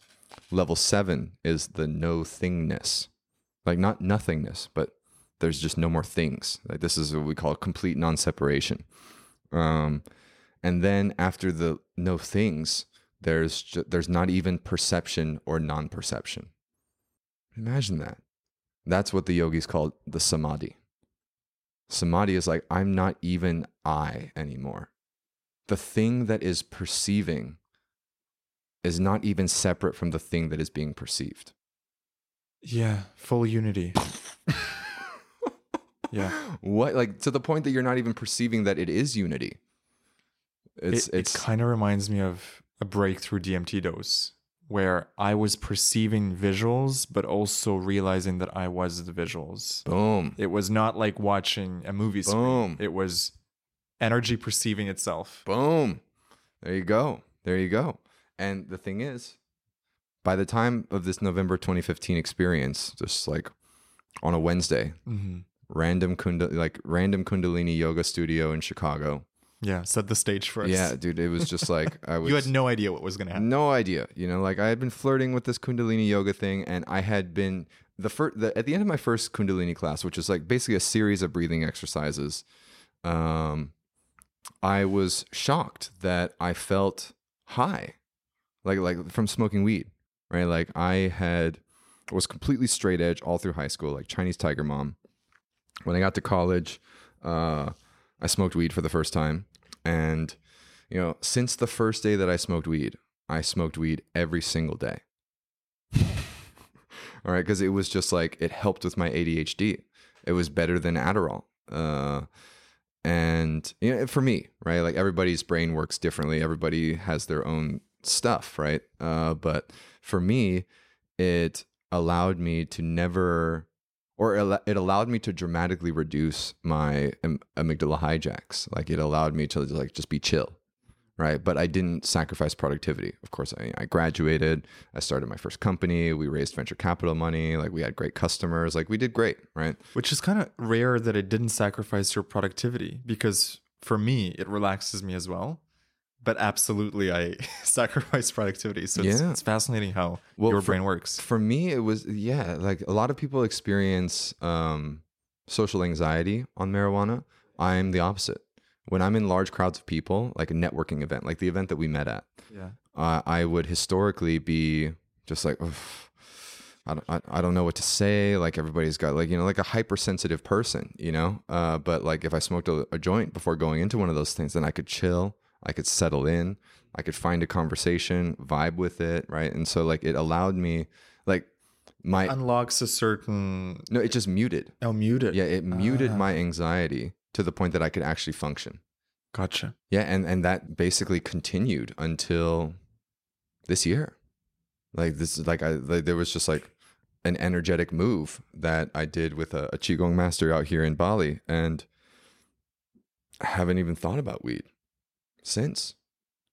It's crazy, you know, like how much this thing was like a part of my life every day. Not to the point that I was addicted. I mean, you could say that I was addicted because I did it every day, but I didn't feel like I needed to like you know, like I wasn't like scratching my neck if I wasn't smoking weed. It was just like, you know, a thing that I enjoyed doing and I made sure I was always able to do it and it didn't sacrifice my life. But now I don't even think about it. Yeah. I don't even think about it. Um, but we were going back to uh, The November, November 2015. Yes. So on this particular day, It was the end of a work day. I hadn't yet smoked a joint that day, right? It was like the class was 7 to 8:30 p.m. objectively. Hour and a half. I get in there just expecting to like, you know, have myself a little you know, have myself a little high, you know, like get myself a little like relaxation, like I'm learning how to meditate, like this is great. But you know, there was just this one moment, maybe like 15, 20 minutes in.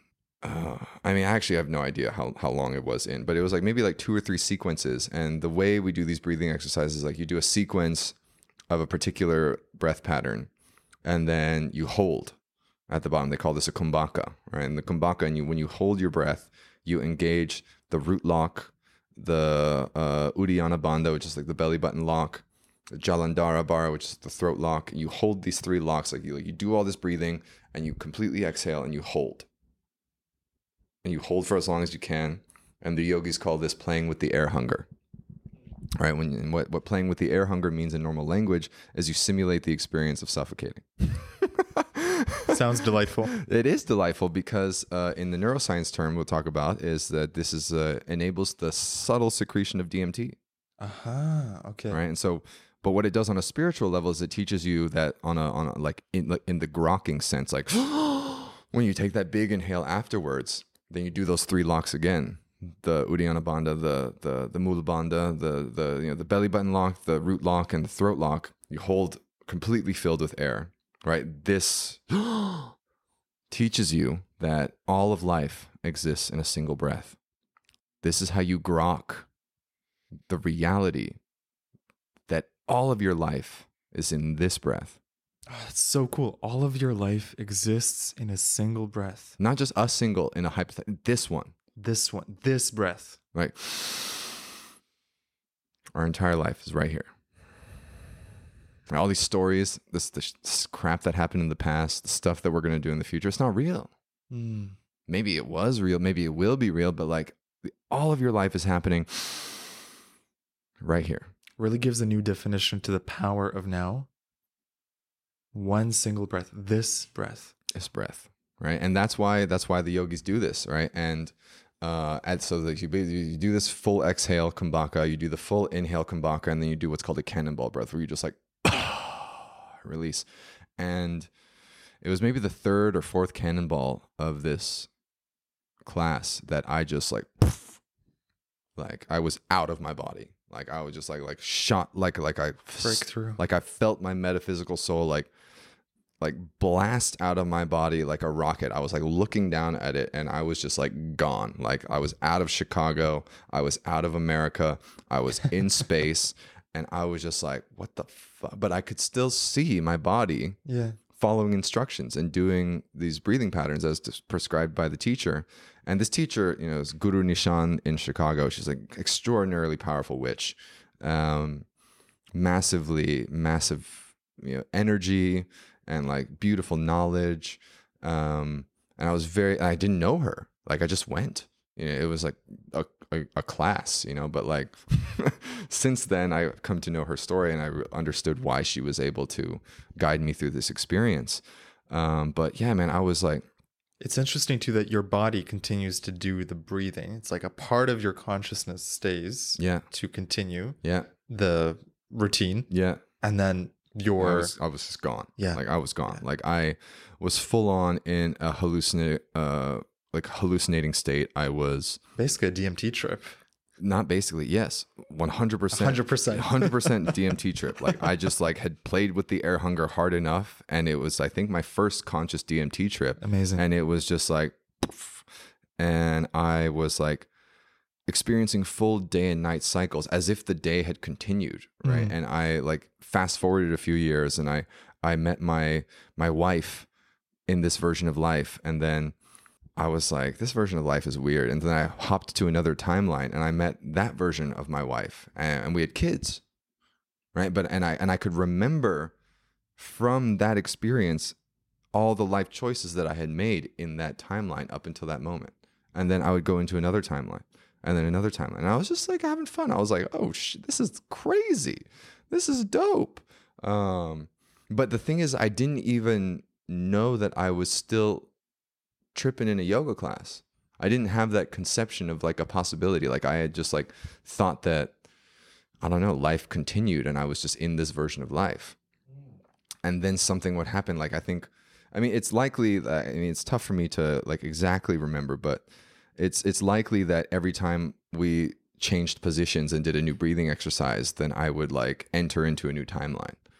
Right. And that was like the like the momentary like return to my body and then poof, blast off again.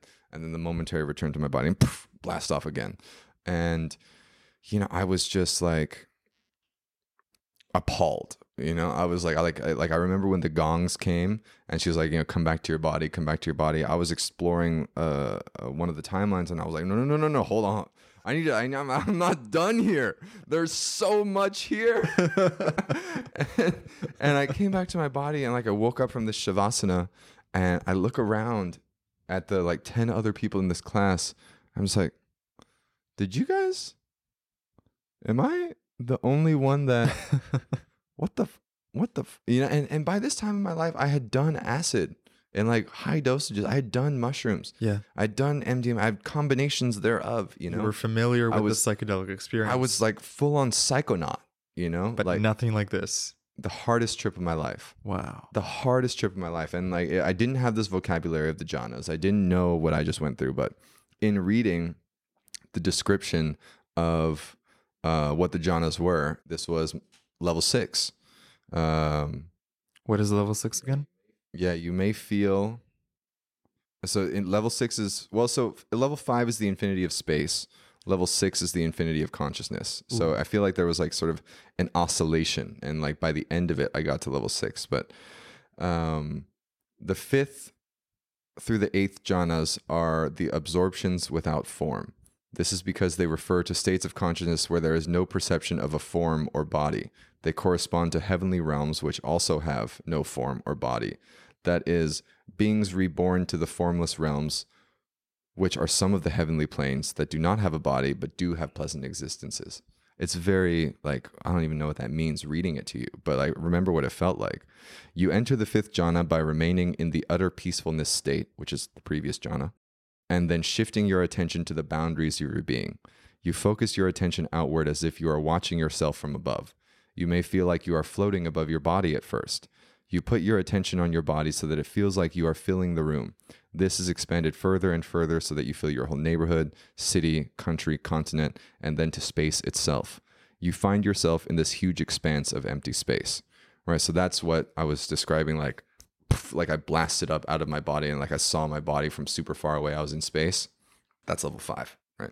So the infinity of consciousness uh, and the, the the descriptions of these states get more and more Wild. ridiculous as you go because there's no words. Yeah. There's no like the experience is so overwhelming.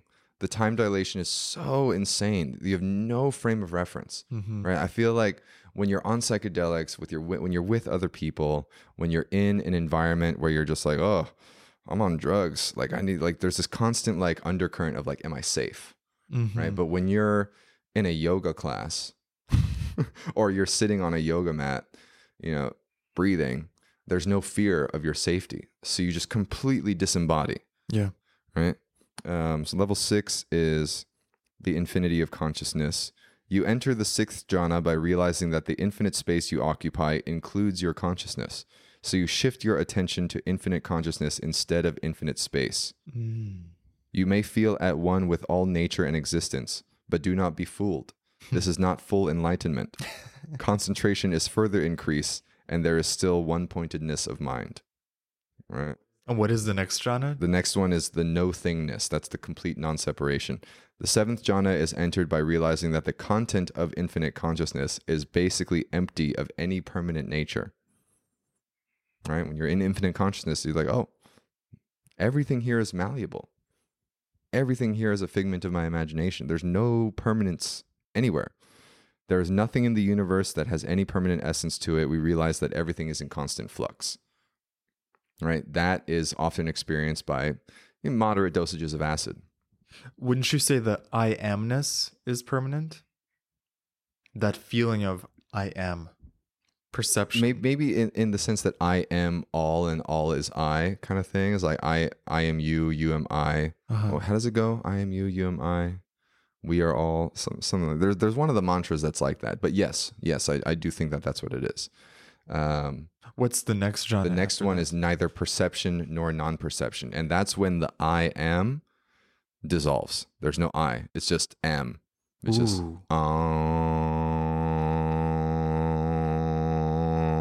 um, right. Like people talk about like om. Like what is om? yeah.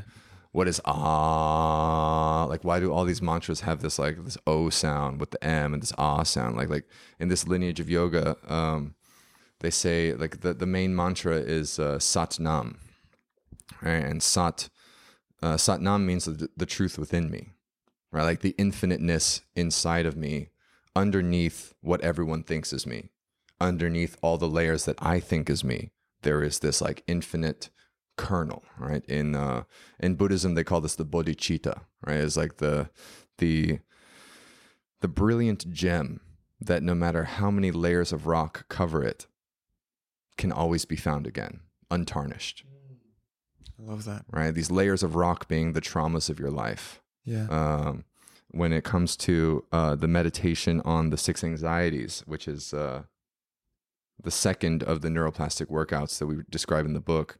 You know, bod- bodhicitta is like the central thing. It's that like when all else fails, when every form of conscious and subconscious uh, thinking does not serve to alleviate your suffering, you meditate on bodhicitta. You meditate on the satnam, right? And the way that these uh, uh, Kundalini yogis close their long meditations is, you know, I mean, you're in this like really intense psychedelic state, and you just spent like 11 minutes or 22 minutes or 33 minutes like on the same phrase over and over again, over and over again, over and over again, like Ad Guru Name, Sat Guru Name, Jagad Guru Name, Siddhi Guru Dev Name, you know, like, like I bow to the primal wisdom. I bow to the timeless wisdom. I bow to the infinite wisdom. I bow to the wisdom that no matter how many times forgotten will always be rediscovered. Right? You just said that shit in your brain for like 11 minutes, right? and then I can do- feel the power of those words. Right? I bow to the timeless wisdom. Yeah. Wow. The bow to the wisdom that no matter how many times forgotten Yeah. will always be rediscovered. And then at the end of that, you and this one, the sat nam is more about the vibration. You just like you rub your hands together, you're in prayer pose, and you're like, Sat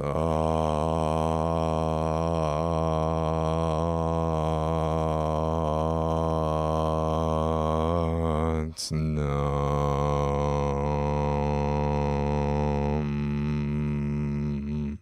Right, and you feel that sound coming through your ears, but you feel that vibration in your throat, and it's just like as and you know, of course, it's in another language, but you hold that concept of like the truth within me, where you're integrating all of these on, mantras, like which are new ideas. They're not ideas that you believe. A mantra should not be something that you believe. It's something that you're trying to program yourself into believing Ah, good, good distinction. Yeah. Right? If you're just doing, uh, you, like people, I see this all the time with like the fake wokes, you know, like just talking about like, oh well, my mantra is da da da da. You know, it's like some shit that you saw on Instagram. It's like no no no no no. These mantras, these concepts were designed over thousands of years of experimentation, and they didn't know what they were doing. Like from a from a from a fMRI brain scan visualization level, but what we have now learned about what they achieved is that certain mantras, when you really think about the concept in the presence of a neuroplastic brain state, a highly malleable flow state, you stimulate blood flow into specific regions of the brain. Think about that, dude.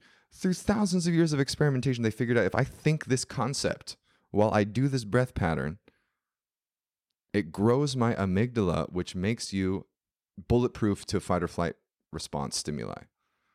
It strengthens the neural connectivity of your temporal parietal junction.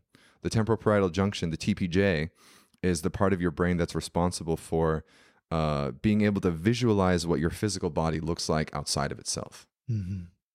And these yogis and Buddhists that have highly developed TPJs, they can not only visualize their physical body outside of themselves, they can visualize their metaphysical body outside of themselves. They can think, what does this person think of me? Right? How does my action right now, my decision, affect people that I will never meet. Mm. You know, and, and it's because of an atrophied TPJ that you have these Fortune 500 CEOs making these decisions that ruin millions of people's lives and they sleep peacefully at night because there's just no blood flowing into that TPJ. You mentioned the word atrophied, and it reminded me of something I heard you say about joy. Mm. Joy atrophied. Yeah, And I'd love it if you can talk a little bit about that. absolutely. Absolutely. I think that joy, well, it's not an I think, it is the experience of myself in business and other entrepreneurs and executives when you catch them in a, you know, slightly loose, you know, a little bit of drunk state, you know, maybe at a cocktail party, you know, they'll talk about how difficult it is to have emotion in the workplace because you get penalized. Mm. You get penalized if you don't make an unemotional, rational decision. Right. And over time, I mean, the brain is a beautiful organ, right? Over time, in order to cope with the difficulty of, let's say your boss asks you to do something that you think is morally incorrect. But if you don't do it, you're going to get fired. And if you get fired, you're not going to bring home that paycheck. You're not going to be able to put food on the family for your table or for uh, food on the table for your family. You're not going to be able to pay your mortgage. Your family's not going to have a place to live. What's more important, your family or your how you feel about the situation? Right? And so in order to cope with that quandary, the mind neuroplasticizes itself to take that emotional stimulus and route it around the amygdala. So over time, blood no longer flows to the region. And that's what gets smaller. And that's why it gets smaller. You decrease the neural density, right? And this happens, you know, like uh, well, with respect to the uh, ADHD and autism, the anterior cingulate cortex, where, where people like us were born with an underdeveloped anterior cingulate cortex. This is the part of the brain that's responsible for like uh, delayed gratification. Like if I do this thing I don't want to do, it's going to lead to some positive outcome, right? That's why ADHD kids, you tell them to do their homework and they don't want to do it. It's like, fuck you, right? But if you give them Adderall, they'll do it because what Adderall does is it pushes blood flow straight into the ACC. And what is the better solution for these kids? Uh, the better solution is to, I mean, the better solution is straight up neuroplastic training. It, it's that, you know, if you do this breathing exercise, but of course there's the whole like education about like, you know, you got to make it fun for them, you got to make it feel good, right? And that is the side benefit of doing the mantra training with the breathing patterns that it actually does feel good, right? Part of the reason why uh, ADHD, autism, neurodivergent kids have um, often misdiagnosed with anger issues or bipolar disorder is because self soothing. My body doesn't feel good. That loud noise bothered me, right? But if I can find the strength to make myself feel good, then I don't have these outbursts, right? And um, you know, stimulating blood flow into the neuro, like so. We we talked about these uh, eight pillars of joy, which is the first. It was one of the tracks that's publicly available on SoundCloud. Uh, if anyone were to do just simply listen to this track every day for 40 days, it's a five minute track. Breathe along to the drums, listen to the mantra, like think along with the lyrics, like the joy of changing my perspective, the joy of humility, the joy of humor, the joy of acceptance, the joy of forgiveness, the joy of gratitude, the joy of compassion, the joy of generosity. Each of these eight pillars of joy have kind of popped up into different gratitude practices or different, uh, you, know, uh, you know, generosity is contained in the philanthropy sector, right? Like gratitude is contained in the journaling world. Um, acceptance is, you know, I, I think there, there's like a Christian prayer around accepting the things that I can control and the things that I can't. Um, So it's kind of proliferated itself into yeah, it's proliferated world. itself, but it's all segmented. Uh-huh. you know and if you contain them all into just this one sort of sequence of thoughts while you are inside of a, a flow state you can very quickly reprogram your mind and you're not reprogramming your mind in the sense of like software so in my in my book i really break it down like and I, i'm very strict about your beliefs your belief system That's the software that's running in the head, right? And then your brain, the, the physical organ of the brain, that's the hardware. That's Mm. like the hard drive and the CPU, right? And and and the mind is the firmware in between. Uh huh. Right. So when people talk about like-minded people, Yeah. you know, a lot of times like-minded people are organizing themselves based on their beliefs. But people can have different people can have the same beliefs and very different brain hardware. Right? And that's where the like-minded thing kind of falls apart. Right? That's where the like-mind that's where the conversation around what does it mean to be like-minded kind of it gets confusing. But and, and especially when it comes to like religious debates, right? Like like my God says this and your God says that, and my God's not even on the map, you know? it's like like I believe in the force, you know, I believe in AI, I believe in, you know, flow states, whatever, right? Like everybody has a brain. And that brain, all of our brains have the same structures. They're just variably sized in relation to each other.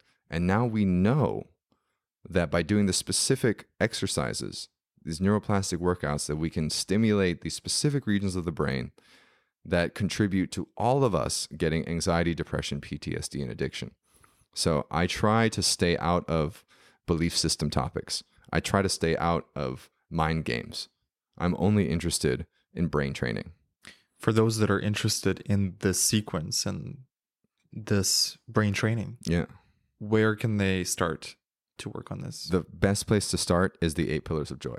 It's the simplest breathing pattern. It's a long, slow, deep breath. You, know, you sort of, uh, you know, sitting comfortably in a chair. You can sit in a chair. You can sit on the couch. You could even do it in bed, right? But the the pattern, uh, what the breath pattern does is it creates a nervous system memory anchor, right? And that nervous system memory anchor is linked to a visualization, and that visualization is linked to a web of concepts, right? And this is the way that you can um, immediately long-term potentiate. Long-term potentiation is like the the conversion of short-term memories into long-term memories, right?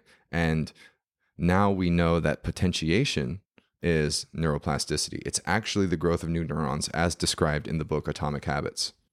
Right? And so the atomic habit for anyone struggling with anxiety, depression, PTSD or addiction is at least in, in my biased point of view, and as the neuroscience is supporting my recommendation, the eight pillars of joy breathing exercise. Can you guide us through that Right now? on the podcast? Yeah, yeah, absolutely. And our people who are listening, will they be able to follow along? And They will be. Yeah, they will be. I can I can describe all the different body movements. It's very simple, and uh, yeah. So if you if you're listening, uh, you can I guess skip ahead five minutes if you don't want to participate. But if you are in a place where you can just simply do some breathing uh, without being disturbed, uh, sitting up straight with your shoulders slight uh, shoulders back, chin slightly tucked. All right, closing the eyes. Taking a long, slow inhale through the nose, and as you're inhaling, put all of your mind's attention singularly focused on the words, the joy of changing my perspective. Right. So take a long, slow, deep inhale through the nose, letting the words rumble, the joy of changing my perspective, the joy of changing my perspective, the joy of changing my perspective. And do it silently in your head. You don't have to do it out loud. But then when you get to the top, inhale some more, visualize the bottom of the rib cage opening. Inhale some more, visualize the collarbones opening. Inhale one more time, thinking the joy of changing my perspective. Out slowly through the nose. And this is a very quiet exhale, as if, you know, the yogis say, as if you're breathing out through a single strand of hair, letting the words rumble. Joy of changing my perspective, joy of changing my perspective, joy of changing my perspective, all the way to the bottom, squeezing the belly button, engaging the abdominal muscles to push all the air out of the lungs. Squeeze, squeeze the joy of changing my perspective. Relax the belly, breathe in, thinking the joy of humility. Letting the words rumble, joy of humility, joy of humility, all the way up, all the way, filling the lungs as much as you can, the joy of humility. Inhale some more, open the ribs. Inhale some more, open the collarbones. Inhale once more. Exhale slowly, the joy of humility, out through the nose. Letting the words rumble over and over again, the joy of humility, the joy of humility. Focusing only on the word, not on where the ripples of the mind go. At the bottom, squeezing the belly button, engaging the abs to push all the air out of your lungs. Squeeze the joy of humility. Relax, breathe in the joy of humor. Thinking the joy of humor, the joy of humor, the joy of humor, all the way to the top of the breath, filling the lungs completely, stretching the ribs. Inhale some more, open the ribs. Inhale some more, open the collarbones. Inhale once more, the joy of humor. Out slowly through the nose.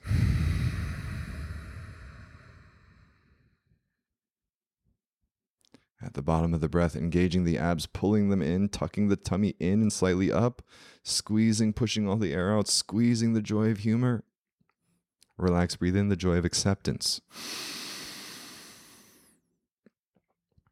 Thinking the words joy of acceptance, joy of acceptance, joy of acceptance. Don't think about anything else but the joy of acceptance. Inhale some more, open the ribs. Inhale some more, open the collarbones. Inhale once more, joy of acceptance. Out slowly through the nose. Joy of acceptance, joy of acceptance, joy of acceptance, joy of acceptance. And at the bottom, squeezing the belly button, pulling it in and up, pushing all the air out of your lungs, joy of acceptance.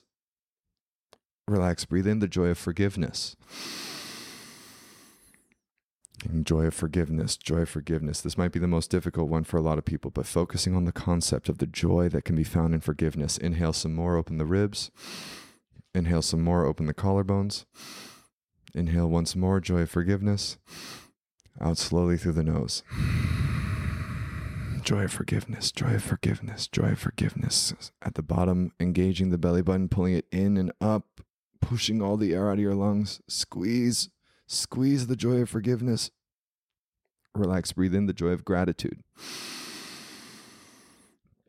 Letting the words rumble and fill the mind as the air is filling the lungs. Joy of gratitude, joy of gratitude, joy of gratitude. Inhale some more, open the ribs. Inhale some more, open the collarbones. Inhale once more, the joy of gratitude. Out slowly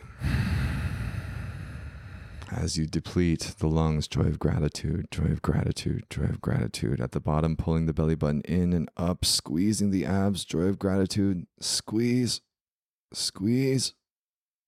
Relax, breathe in the joy of compassion.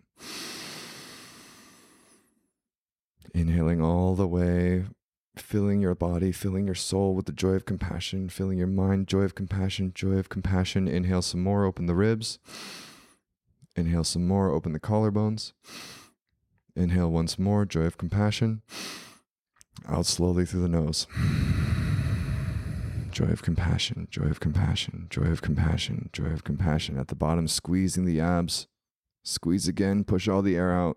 Squeeze some more, joy of compassion, all of your mind's attention. Relax, breathe in the joy of generosity rumbling the mind, joy of generosity, joy of generosity, joy of generosity. Inhale some more, open the ribs. Inhale some more, open the collarbones. Inhale some more. Exhale slowly, the joy of generosity all the way down. Joy of generosity, joy of generosity, joy of generosity. This is the final exhale. So as we get to the bottom, we're going to exhale as we did before, squeezing the belly button as we did before, but this time at the bottom, engage the root lock. This is the perineum muscle. This is the muscle between where you pee and where you poo. Squeezing the root lock, squeezing the belly button tight with your lungs fully exhaled. Do not breathe in. Hold. Hold at the bottom.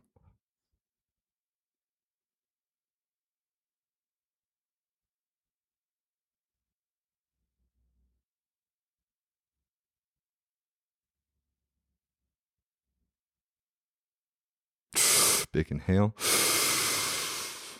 Taking the biggest inhale, biggest inhale of the day. At the top of the breath, squeezing the belly button in the outward position. Breathe in some more. Engage the root lock. Breathe in some more. Put the tip of the tongue to the top of the mouth. Tuck the chin. Holding these three points the belly button, the root lock, tip of the tongue, top of the mouth. Breathe in some more. Hold your breath. Do not breathe out.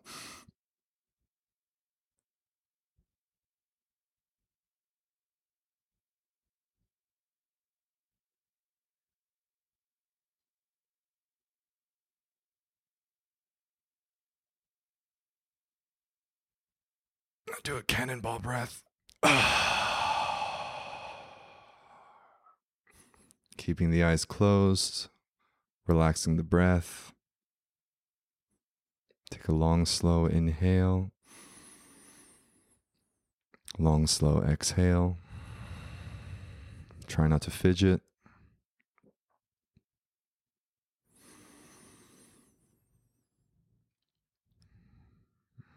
And this is when it's customary to think as you're inhaling Sat, as you're exhaling Nam, you know, the truth within me. Right. So we just did those eight pillars of joy, thinking about all the different facets of joy. Now integrate that with the truth inside of you, underneath all the layers of other things that describe you. Sat Nam Sat Nam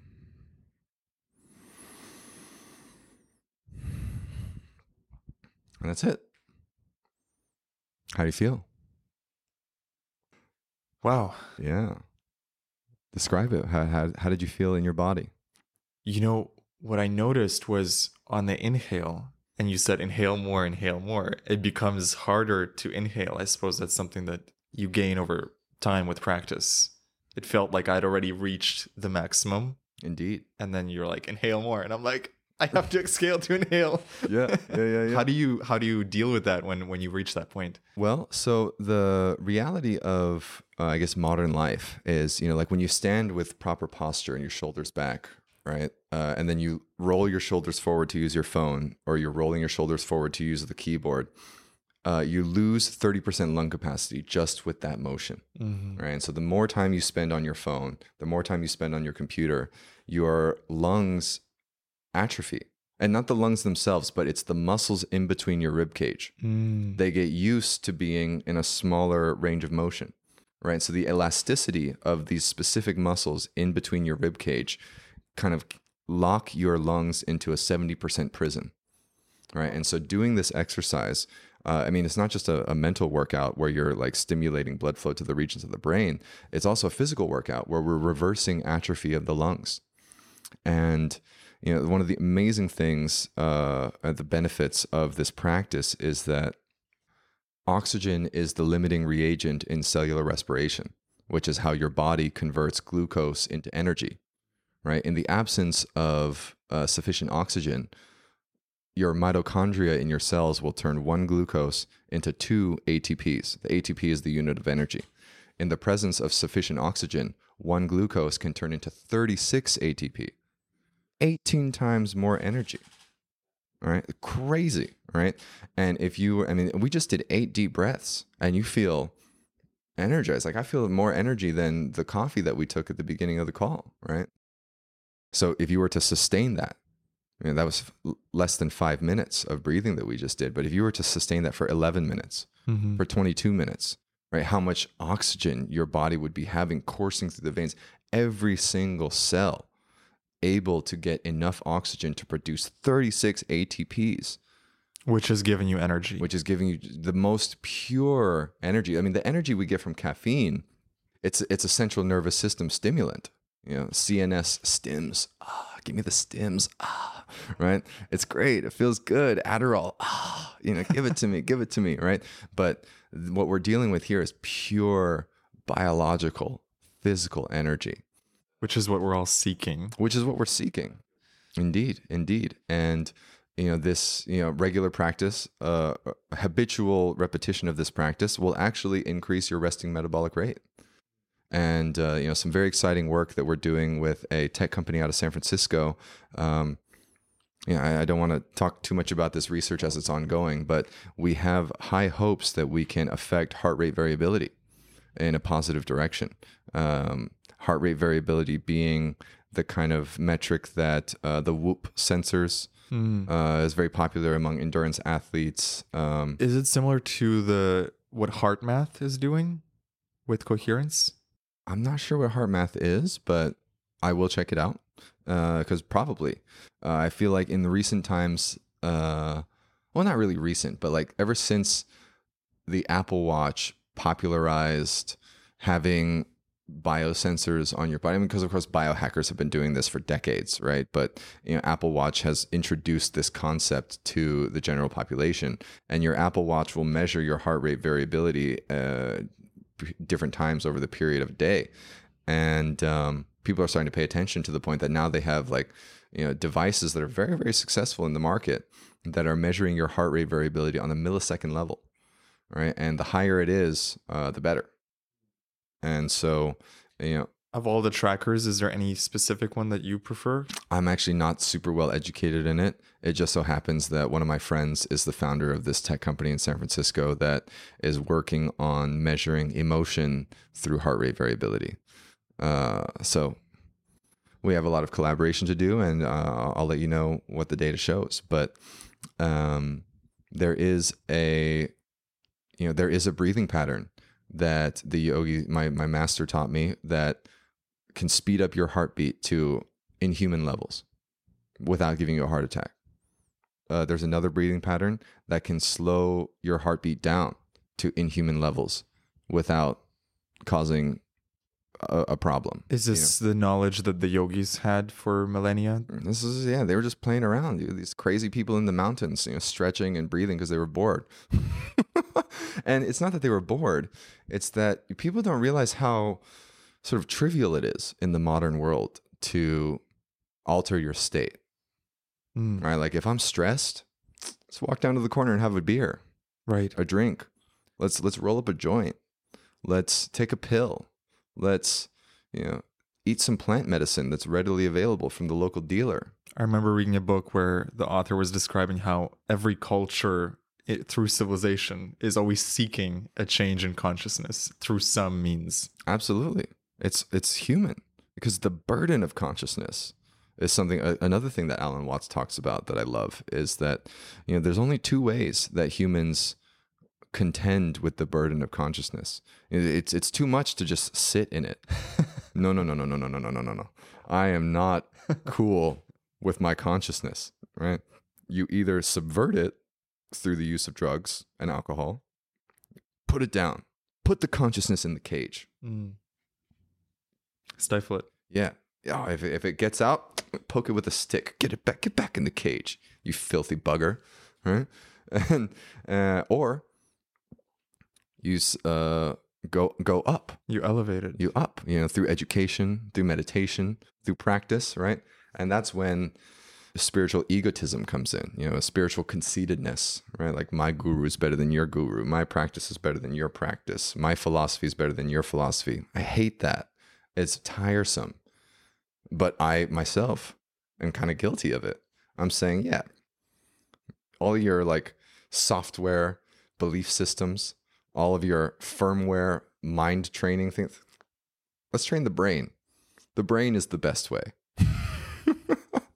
right? And you know, unfortunately, I, like I, I have to play the game because we live in a culture of miseducation. We live in a culture of misinformation, and you know, these this method that I'm sharing uh, is the oldest method. Everyone's trying so many things to get around, to find some alternate way to take Xanax, Hmm. take barbiturates, you know, to you know, jump out of an airplane, you know, so you can get that adrenaline rush. And you're you're saying it's all in the breath. And I'm just saying, yeah, just sit in your chair, do this breath, do this breath every day for the next 40 days, and I can prove it with a brain scan. If you can, I mean, a brain scan is a very expensive thing. It's like $3,500 for this because insurance won't cover it. Insurance won't pay for an fMRI scan unless you have a traumatic brain injury. And so only for the wealthiest people will they spend 3500 at the beginning, go for 40 days, and then at the end, another 3500 just to verify that yes, your amygdala has increased in density, right? The paper that I base, you know, basically like, you know, my entire life's work off of at this point was published by this professor Richard Davidson uh, that I mentioned at the beginning of our conversation. Uh, they published this in 2009, and what they did is they um, were trying to measure how quickly you could observe neuroplastic change. Because I mean, the, the yogis that they were testing 10,000 hours, 20,000 hours, 30,000 hours, like obscene, you know, like you had to dedicate your life to it. But could a normal person achieve benefits from this and in how little time? So they just set, up this experiment with a, the control group was doing uh, 30 minutes a day, two weeks of cognitive behavioral therapy, which uh, at the time, and I think still to this day in the psychology world, is considered the you know, gold standard in PTSD treatment, right? But CBT is basically they traumatize you over and over again until you're desensitized to it. Uh, the the experimental group was doing 30 minutes of the Tonglen meditation, which is the third of the neuroplastic workouts I describe in the book. Um, 30 minutes of this, two weeks, brain scans before and after. In the control group, there was zero neuroplastic activity anywhere in the brain. In the group that was doing this Tonglen Buddhist meditation for 30 minutes for two weeks, 100% of the study participants showed neuroplastic growth, and the average growth is 30% in Wow. the amygdala region in just two weeks. Right now, the issue with that is uh, confronted with the neuroscience of habit formation that we talked about in Atomic Habits. That um, you know, most New Year's resolutions fail because people try to bite off too much.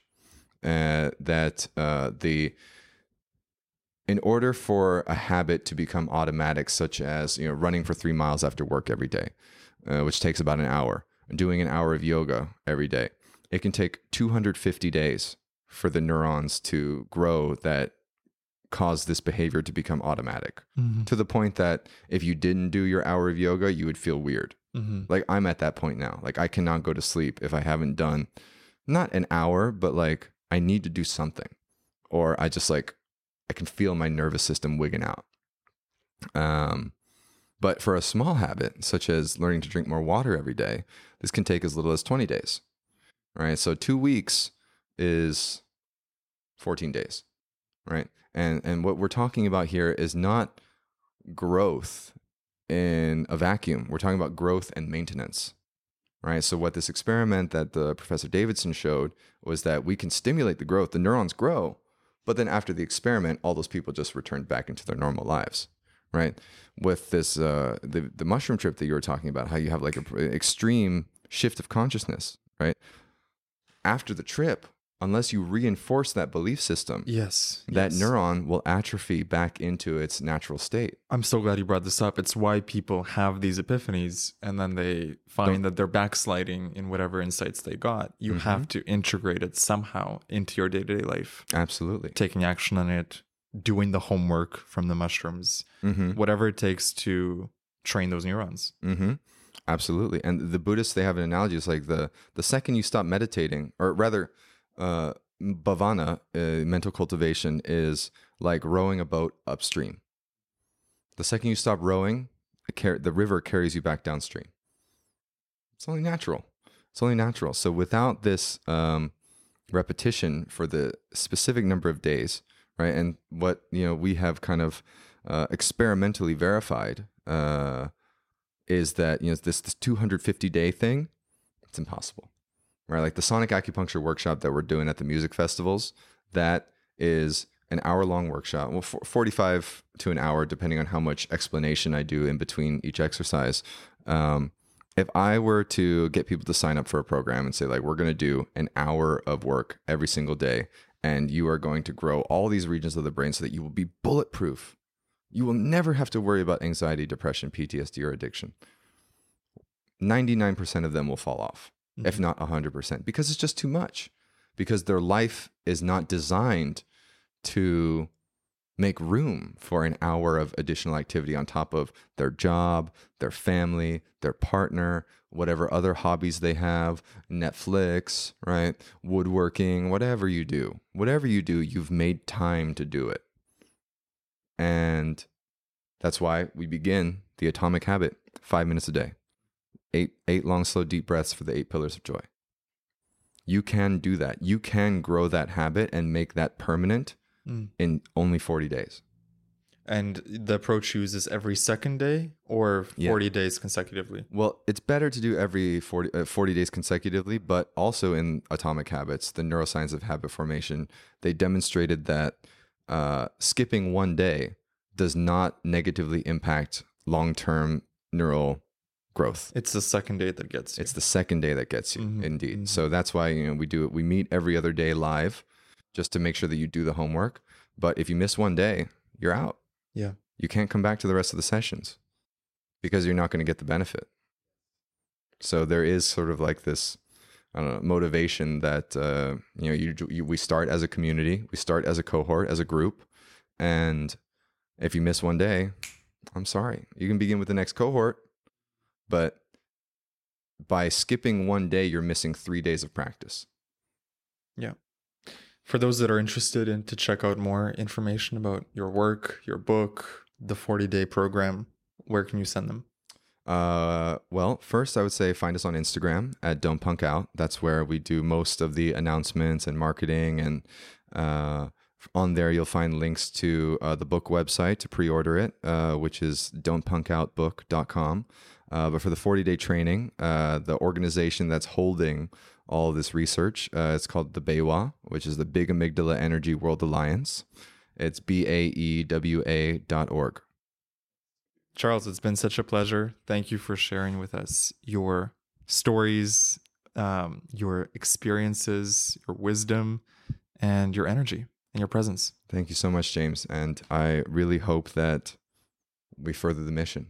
Yes. It's a beautiful, it's a beautiful world that can be created when through these psychedelic experiences, uh, we can get everyone to check their ego, to see their ego, and begin building it in a positive way.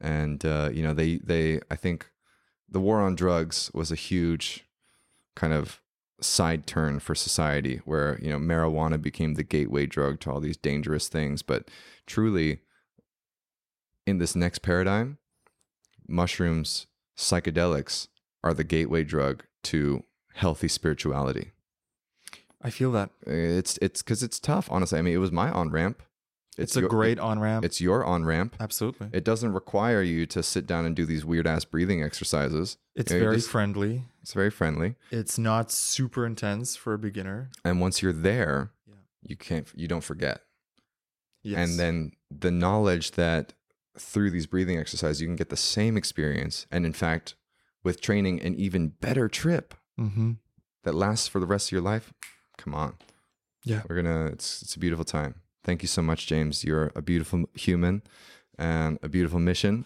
and it's so it's an honor to be part of your constellation Thank you, man. Thank you so much. For those listening, you can find us on Spotify, Apple, YouTube, and if you want to join the mission, check it out at 1billionhumans.com. Go check out Charles Morgan's work. I'll have all the links in the show notes. And any last final words to the listener on how they can live an epic aligned life? never skip joy day Never skip Joy Day. joy is a habit never skip joy day Beautiful. cool. Thank you, man. Thank you so care. much. take care thank you everyone Hey, so if you're still listening and you've made it this far, I want to thank you personally. You are one of the OGs, the true fans of the podcast. Not many people listen to the end, so if you've actually made it this far, I don't take that for granted. I appreciate you so much, and I invite you to reach out to me personally. I'd love to hear what episodes you most enjoyed, what type of topics, and what type of guests you'd love to see in the future. Feel free to message me on Instagram or you can email me if you sign up to my newsletter and just hit reply to the welcome email. I'll be sure to read it. Now, if you have a moment to rate the podcast on Apple or Spotify, that would help me out so much. I super appreciate that. And if you haven't yet subscribed to the podcast on YouTube, please do me a favor and go to youtube.com slash at James Trip. I'm trying to get to 1,000 subscribers, so every subscriber counts. One last thing I have another podcast where I do solo episodes, mostly about psychedelics, but I also share life lessons and all sorts of insights. So if you search for The Microdose, you can find my second podcast on Spotify, Apple, or wherever you listen to podcasts. And finally, I just launched a mindset course called Unlock God Mode. So, in the next audio, you'll hear more details about my course. If you're not interested, feel free to skip to the next episode. Again, thank you so much for listening to the podcast. It means the world to me. Feel free to share this episode with a friend that you think might enjoy it, and I'll see you next week. If you enjoyed this episode, you might enjoy my brand new audio course, Unlock God Mode. Unlock God Mode is a four week experience where every day you'll get a 15 minute audio lesson that gives you frameworks, tools, and perspectives to upgrade your relationship with life. In the same way that mushrooms give you insights that help you up level in the video game of life, I designed this course to do the same thing for you. I've compiled every lesson that I learned through psychedelics, through meditation, through my spiritual work, through life. I've put my best tools in this course so that no matter who you are, if you choose to go on this adventure with me, you're going to learn some amazing frameworks. You're going to learn to see life with new eyes. You will improve your relationship with life, and by extension, your life will improve. If you're interested in more details, go to jamesxander.com slash godmode or use the link in the show notes. Use the promo code SHROOMS for a special discount.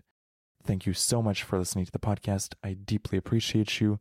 Feel free to reach out to me through my newsletter. Go to jamesxander.com to sign up. I'd love to connect.